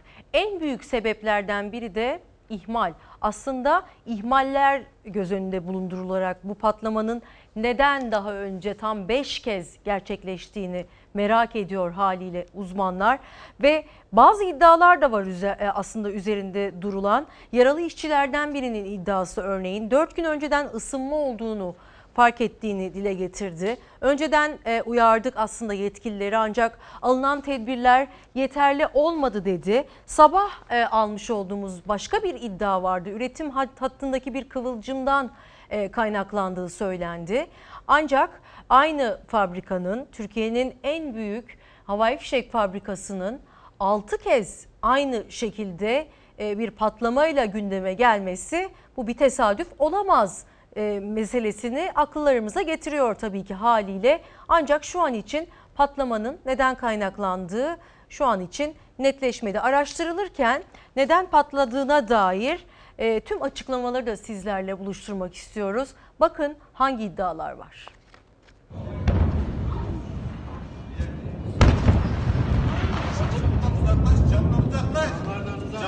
Camdan uzaklaş. Camlarımız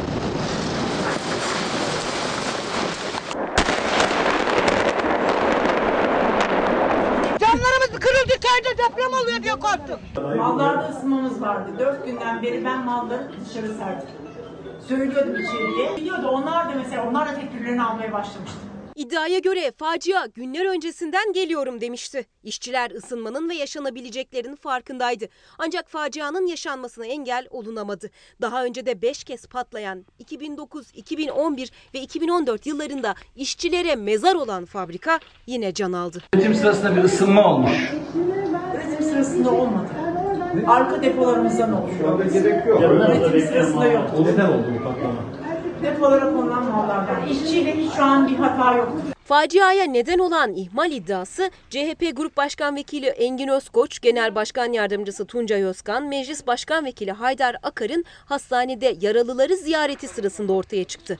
İşçilerden Nuray Cihangir ısınma 4 gün önce başlamıştı ama uyarıları ve kendince aldığı önlemler sadece onunla birlikte çalışanları kurtarmaya yetti. Bizim kartonlarımızı şey çekiliyor kağıdın dışına.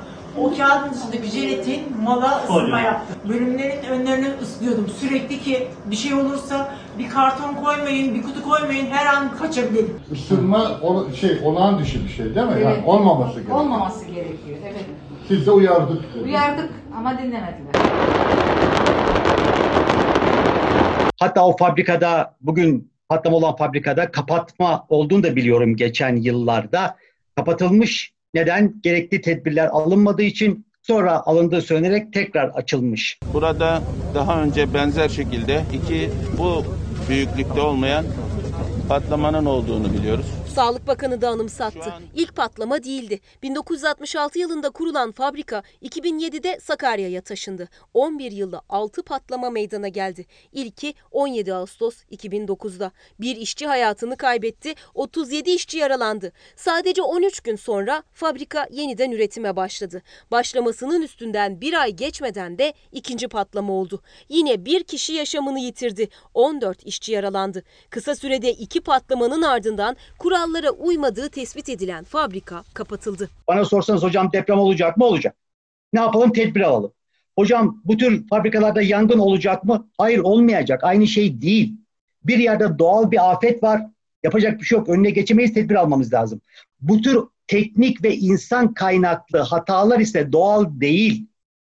Adı üstünde hatadan kaynaklı. Tamam. Madem öyle o hatayı sıfır etkene kadar blokaj edeceksiniz. Hata olmasını önleyeceksiniz. Hataların önlenmediği peşi sıra yaşanan patlamalarla gösterdi kendini. Şubat 2011'de bir çocuk annesi çalışanına, 2014'te ise bu kez 5 ay arayla meydana gelen iki patlamada iki işçisine mezar oldu fabrika. Ve 6 yıl aradan sonra yine aynı facia yaşandı. Denetim yeterince olmamış mıdır size göre? Bu fabrikanın tekrar faaliyete geçmesi ve yine aynı şeyin yaşanması size ne söylüyor? Bakın şunu söylüyorum. 25 yıldır inşaat mühendisi, 15 yıldır afet işleriyle çalışıyorum. Bizim kendi ülkemizde gördüğüm en büyük yanlış denetim eksikliğidir. İş denetime geldiği zaman olay bir yerde üreticinin inisiyatifine bırakılır. Ve bu son derece yanlıştır. Havai fişek fabrikası patladı şu anda. İşçi Sağlığı ve İş Güvenliği Meclisi'nin iddiasına göre fabrika her kazadan sonra isim değiştirerek devam etti üretimine. Tesisin en son ne zaman denetlendiği sorusu olay yerini ziyaret eden bakanlara soruldu. Denetimlerimiz var. Senelik rutin denetimlerimiz var. Mart ayında burayla ilgili e, bir e, denetim gerçekleştirildi. Özellikle pat, daha doğrusu patlayıcı bir madde e, içerdiği sebebiyle. Afet uzmanı Kubilay Kaptan'a göre son patlamanın nedeniyle birlikte daha önce yaşananlardan sonra yapılanlar, denetimler ve yaptırımlarda incelenmeli. Her zaman söylüyorum tekrarlayayım lütfen. Bizdeki kazaların ister deprem sonrası yaşananlar ister böyle bir patlama sonra yaşananlar olsun her zaman altından ihmal çıkar. İhmalin nedeni ise denetim yoksunluğu ve işlerin sadece üretenin inisiyatifine bırakılmış olmasıdır. Bunlar önlenirse bu tür kazaları kesinlikle yaşamayız. İçişleri Bakanlığı'ndan bir sıcak duyuru var. Hemen paylaşalım. Sakarya Hendek'te havai fişek patlamasında meydana gelen e, patlamayla ilgili olarak idari soruşturma başlatıldı. Bu kapsamda İçişleri Bakanlığı'nca bir mülkiye baş müfettişi, bir polis baş müfettişi, bir jandarma müfettişi görevlendirilmiştir denildi İçişleri Bakanlığı açıklamasında kesin olmayan bilgilerle de 10 savcının e, yürüttüğünü soruşturmayı söyleyebiliriz. Ancak son paylaşmış olduğumuz bilgi kesin değil. Şimdi Onur Tosun'a bağlanıyoruz. Ercan Canik ve Onur Tosun şu an Sakarya'da halen e, arama kurtarma çalışmalarınızı takip ediyor. Onur, şimdi aktaracağın yeni bir bilgi var mı? Merve Yıldırım öncelikle şunu söyleyelim iş makinalarının ve su taşıyan tankerlerin fabrikanın olduğu alana yolculuğu hızlan daha fazla su tankeri ve daha fazla iş makinesi oraya doğru gitmeye başladı. Bu da arama çalışmalarının hız kazandığını ve hala soğutma çalışmalarının devam ettiğini gösteriyor bize. Yani gün içinde yeni gelişmelere gebe burası buradan yeni haberler alacağız gün içinde diyebiliriz. Evet şu an e, peki herhangi bir ipucuna rastlandı mı? E, en son mısır tarlalarında e, birinin bulunabileceğine dair bir görüntü e, gözlemlemiştiniz. Orada bir şey e, çıktı mı? Yeni bir gelişme yaşandı mı? Maalesef şu anda o bölgeye gidemiyoruz çünkü arama çalışmaları da devam ettiği için hem sessizlik olması gerekiyor hem de ekiplerin işlerini daha kolay yürütebilmesi için kalabalık olmaması gerekiyor o bölgenin. O bölgede arama çalışmaları devam ediyor ama henüz oradan bize ulaşan bir bilgi yok. O bölge tamamen jandarma tarafından kapatılmış durumda ve durumda ve içeri girişlere izin verilmiyor görevliler dışında. Evet. İhmalleri araştırmaya devam ediyor e, dört bir yandan e, yetkililer. E, bu patlamaların neden olduğuna dair. Yeni bir gelişme olursa tekrar paylaşacağız, e, bağlanacağız sana e, Onur Tosun ve Ercan Canik.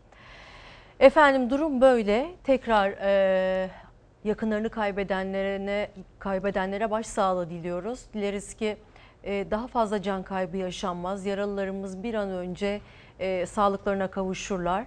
Ancak herhangi bir ihmal ve denetim eksikliği varsa ki e, 6. defa aynı fabrikada bir patlamanın yaşanması sanki bir eksikliğin olduğunun da göstergesi olarak değerlendiriliyor uzmanlar tarafından. Ciddi anlamda e, bu durumla ilgili tedbirin alınması ve yaptırımlarının olması gerekir diye düşünüyoruz. İstanbul Büyükşehir Belediyesi'nin Silivri'de yapacağı toplu konut projesine 40 bini aşkın kişi başvurmuştu. Toplam 1396 daire için kura çekildi. Kurada sağlık çalışanları için kontenjan da ayrıldı. Açıkçası ben babam sayesinde biraz başvurdum. Hiç umudum yoktu yani. O şekilde çıkmış oldu. Hiç beklemiyordum da. Zaten sayıları gördükçe daha fazla şey umudumu yitirdim ama çok şükür ilk defa girdim, ilk defa da çıktım. Ailemle beraber mutluyuz. İçime de öyle bir doğdu ki ısrarla kızım dedim başvur dedim çıkacak dedim bu bize. Çok şükür çıktı. Ev sahibi olmak için ilk adımı attı. Laboratuvar teknikeri Gizem Çarıkçı 4 kişilik bir ailenin tek sağlık çalışanı. Kiptaş Yeni Konut Projesi'nde salgın nedeniyle zor günler geçiren sağlık çalışanları için de kontenjan ayırmıştı. Çarıkçı ailesi o şanslı isimlerden biri oldu. Zor bir süreçten geçtik hepimiz. Doktorlar olsun, çalışanlar olsun bayağı bir zor dönem atlattık. Bu bana bir ödül gibi bir durum oldu yani. Hep kiralarda olduğumuz için bugüne kadar ilk defa böyle bir şey yaşadık. İlk defa bir müracaat etti. O da şansına çıktı. İnşallah sonuca ulaşacağız yani ödeme kolaylığıyla. Biz de destek olacağız. Geçim şartları maalesef gittikçe de zorlaşıyor. Yapacak bir şey yok. Daire sahipleri kurayla belirlendi ancak sağlık çalışanları için bir ayrıcalık tanındı. Salgın sürecinde canla başla mücadele veren hatta evlerine bile gidemeyen sağlık çalışanları için projeden 50 konut ayrıldı. Bizler tabii sağlık çalışanları olarak bu zor dönemde eve gidemiyorken bu evde gerçekten bize Kiptaş sayesinde bir fırsat oldu, bir ödüllendirildik. Temeli 13 Haziran'da atılan İstanbul Büyükşehir Belediyesi'nin konut şirketi Kiptaş'ın Silivri'de hayata geçirdiği 1396 konut projesi ev hayali kuran binlerce kişi için umut oldu. Asıl hedef dar gelirli ve hiç evi olmayanların ev sahibi olması, sağlık çalışanları da unutulmadı. Sosyal konut projelerinde genellikle engelli ailelerimiz ile şehit ailelerimize e, ayrı kontenjan ayrılıyordu. Biz bu dönemde bir sosyal farkındalık olması için sağlık çalışanlarımız da ayrıcalıklı kategoriye aldık ve çok yoğun bir talep aldık. Normal ayırdığımız yani sağlık çalışanlarımız için ayırdığımız kotanın tam 65 kat fazlası bir başvuru oldu. Asgari ücretin altındaki taksit imkanları uzun vade ve 0.62 oranındaki faizle 40 bin aşkın talep oldu. Biraz birikim biraz da kredi borcu. Ev sahibi olabilmek için kızına eşine destek veren aile bireyleri de sıradaydı. Asgari ücretle çalışıyordu kızım yani evi ocağı olmadığı için dedik müracaatını yapın. Biz de bir takviye olarak şey yapacağız yani desteğiniz, desteğimizi göstereceğiz. 228 bin liradan başlayan fiyatlarla ev sahibi olacaklar. 120 ay 2250 lira taksit ödeyecek. 46 bin lirada peşinat. Evler 2022 yılında teslim edilecek. Bu projemizin bu kadar çok başvuru gelmesinin en büyük sebeplerimizden biri standart bir sosyal konut projesi yapmadık.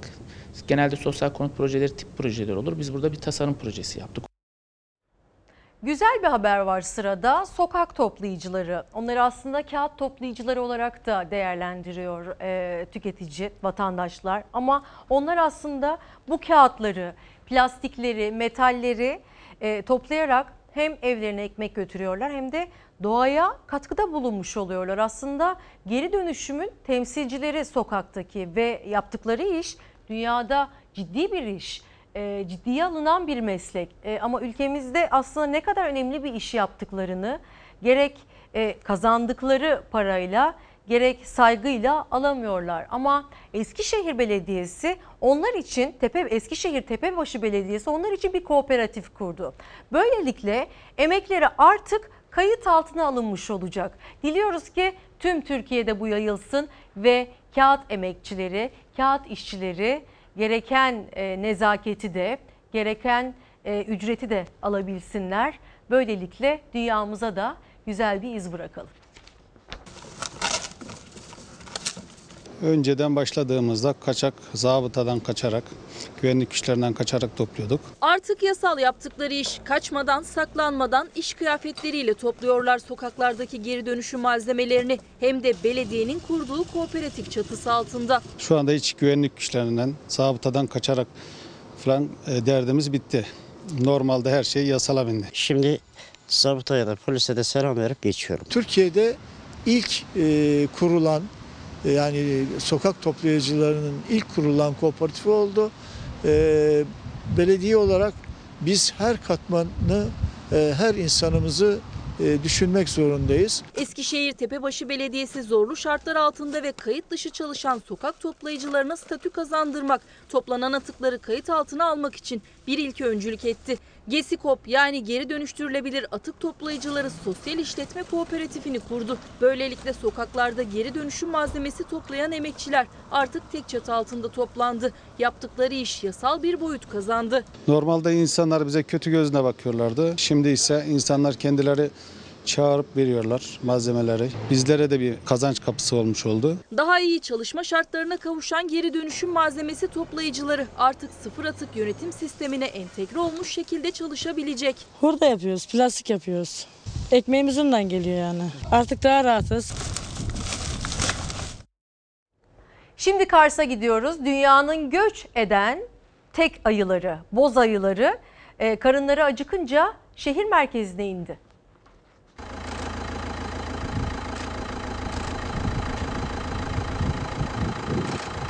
Bu akşam yine eve giderken e, sağ olsun ayıcıklar bizi karşıladılar. Binaların arasında sokaktaki çöp konteynerlarının içinde 3 yavru ayı yiyecek peşinde.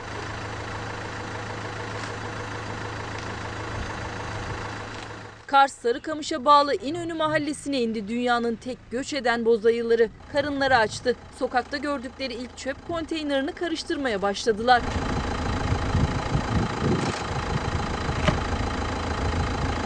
Biri etrafı gezip yiyecek ararken bir başkası yerdekilerle karnını doyurmaya çalıştı. Ama biri konteynerin içinde ne olduğunu görmekte kararlıydı. Birkaç denemeden sonra konteynerin içine girdi. Ağzıyla aldığı bir çöp poşetini diğer iki ayının yanına götürdü. Karınlarını doyurdular.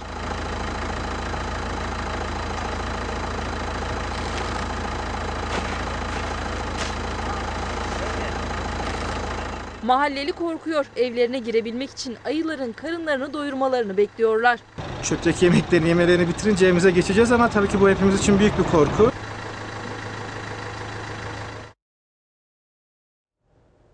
Ünlü sanatçı Gökhan Türkmen ve trompet sanatçısı Serkan Emre Çiftçi doğanın acısını anlatmak için bir araya geldiler ve Bora Çifterler, Ozan Turgut'un yaptığı kliple global ısınma, çevre kirliliği ve hayvan haklarının yanı sıra global koronavirüsü salgınının etkilerini de gözler önüne serdiler.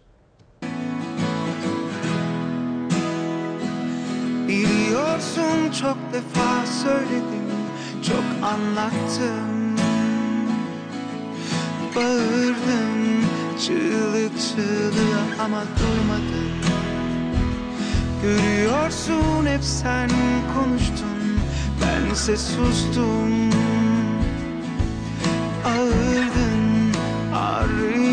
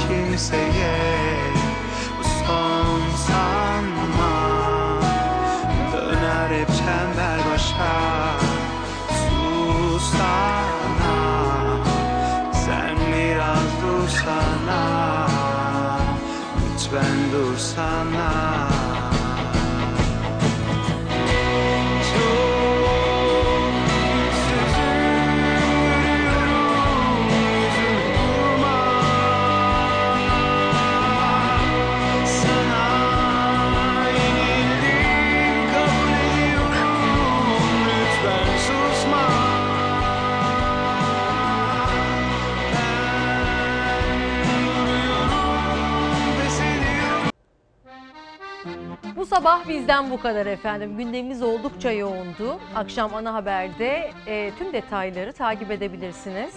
Yarın sabah tekrar görüşmek dileğiyle ben Merve Yıldırım. Çalar Saat hafta sonunda buluşmak üzere diyorum.